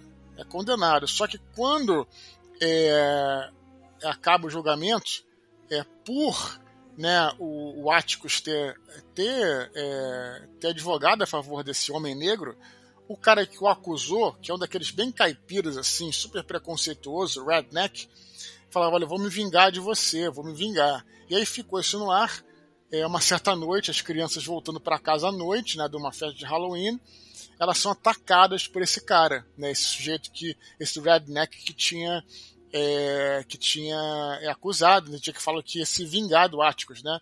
E aí tudo escuro, acontece uma coisa, o garoto toma uma porrada na cabeça, tal, aí aparecem os caras para ajudar, etc, e tudo. O garoto fica desnorteado, acorda no quarto já e tudo. E aí ele fala, pô, o que aconteceu? O cara né, alguém deu uma porrada no sujeito lá e salvou o garoto tudo. E aí, é, quem foi que fez isso? No final das contas, era o vizinho, que eles consideravam é, um bruxo, consideravam um cadáver, que detestava o vizinho e tal. No final, foi o vizinho que, na realidade, estava zelando por eles ali. Né? Então, é, o que é bacana do Só para Todos é que é uma história sobre você não ter preconceitos. Né? Então, tem preconceitos aí que estão. É, que são muito, muito é, batidos na sociedade e que estão bem claros, né? Que você, você não pode ser racista hoje em dia, não existe, as nunca deveria ter, nunca deveria ser, né? É. Ainda mais hoje em dia, é inaceitável, né? Mas é, vamos olhar também os outros preconceitos que a gente pode ter, né, e que a gente não está enxergando. Né? Então, isso que eu acho interessante desse, desse livro. Né? É, tanta gente que se diz aí é, antirracista e é, mas na realidade às vezes tem preconceitos com outros grupos. Né? Então, vamos tentar é, entender o preconceito como um problema global sabe? Então, esse livro é muito incrível, muito importante, porque fala sobre isso, né? Preconceitos aparentes e preconceitos que estão escondidos no nosso coração. Então, assim, é um livro, um clássico da literatura, talvez por isso, né? Já me interessou. Desculpa ter, desculpa ter me estendido, mas eu acho que tem a ver com a leitura, a gente está tá num podcast sobre livros e tem a ver um pouco também com, a nossa, com o que a gente falou aqui. Né? Então, é. E, só, e, pela extensão, a gente repara o quanto você se empolgou com a leitura, ou seja, é uma, é uma boa recomendação da leitura, né? Uhum. Sim, é uma, é, o livro é excelente, a prosa é excelente e traz esses, esses ensinamentos também, né, cara? É, então, só para circular isso. E o que eu estou escrevendo agora é terminando de escrever o, o, segundo livro né, do Santo Guerreiro, que é o Santo Guerreiro Ventos do Norte. Eu não vou me estender muito porque eu vou fazer questão que o o Ghostwriter faça um programa sobre Aê! ele quando depois for lançado. É boa. Então já tô, tá já tô usando, usando a minha, o meu, meu favoritismo aqui. Né? Você é da casa, não é um favoritismo nenhum, você é da casa. Bom, mais também agradeço então mais uma vez, Eduardo, sua presença aqui. Flávio, todo mundo junto. Aliás, deixa eu falar meu também aqui que eu tô olhando. Não é só vocês que não têm direito, não. Também tem direito de falar. Sim. É, eu estou terminando de ler agora o livro do Solano, o Espadachim de Carvão e as Pontes de Puzur. Sim, é o segundo, né? É o segundo da, da trilogia. Não é a trilogia, né? É, ele, por enquanto são três livros, mas ele pretende que seja uma obra mais aberta, né? Não é uma coisa fechada em trilogia. Enfim, é, é o segundo livro dele, uhum. O Espadachim de Carvão e as Pontes de Puzur. Eu já estou no final desse livro e com aquela velha coisa que a gente sempre está lendo um livro, mas já começa a dar aquelas buriladas dos outros livros lá eu tô aqui um em mãos aqui que eu que eu já comecei a, a dar uma pesquisadinha que se chama Wonderworks. É, o livro está em inglês, mas eu vou traduzir aqui. É As 25 Invenções Mais Poderosas da História da Literatura, uhum. de Angus Fletcher. É, eu vi esse livro, mas numa indicação num podcast que o Jordan Peterson fez junto com o autor Angus Fletcher, onde eles falam sobre o poder da literatura. Uhum. E aí eu peguei esse livro, essa indicação de livro lá e por enquanto eu estou aqui bem assim, tô achando, tô bem empolgado para ler porque cada, cada ele divide cada capítulo, né? Ele são as 25 maiores invenções, né? E são, são 25 capítulos. Cada capítulo ele pega uma obra literária famosa. Por exemplo, aquele né, capítulo 1 é, pega a Ilíada de Homero, é, tem vários aqui. No capítulo 18 é, pega Winnie, Winnie the Pooh e Alice in, Alice in Wonderland. Uhum. Capítulo 17 fala de Virginia Woolf, Marcel Proust, James Joyce e a invenção. E, enfim, e cada um desses capítulos ele analisa essa obra com o que, que essa obra trouxe de invenção para a literatura. Uhum. Tá aqui, o capítulo 25 tem o Mário Puzo, The, The Godfather. Uhum. Que legal, cara. Uma análise muito boa. Bacana. Eu, eu, eu tô aqui bem empolgado para mergulhar nesse livro de vez aqui agora. Só tem que concluir lá, ler o, o ponto final do, do Solano lá e para poder me dedicar mais a esse aqui. Bom, pessoal, acho que era isso. A gente já, já se estendeu demais, mas o, o, o livro merecia, o tema merecia. Eu espero que vocês tenham gostado. Foi bem e... o que eu esperava. Ótimo. Muito bom. Mais uma vez. Muito bom. E já vamos nos preparar para próximas discussões aí. Isso. Série de né? distopias. É, a gente tá, vai, vai lançar uma série de distopias. Quem sabe vem mais por aí, né? Tem, tem várias distopias que a gente pode discutir aí. Tem o 1984, tem o Admirável Mundo Novo, tem o A Revolta de Atlas também, é um livro que também merece uma. Cara, a Revolta de Atlas você teria que ler, também fazer uma dobradinha com a, a, a fonte, né? A, a The Fontaine, né? Que, que é o primeiro, né? Pois é, a nascente em português. É, esse vai ser o longo. Esse é longo, esse é longo. Esse, inclusive, eu, eu, já até li e teoria que ler de novo, porque é uma leitura pesada. Isso aí, bom, enfim, isso é papo, outro papo. É isso aí, pessoal. Eu sou Ricardo Erdi e esse é o podcast Ghostwriter Desligando.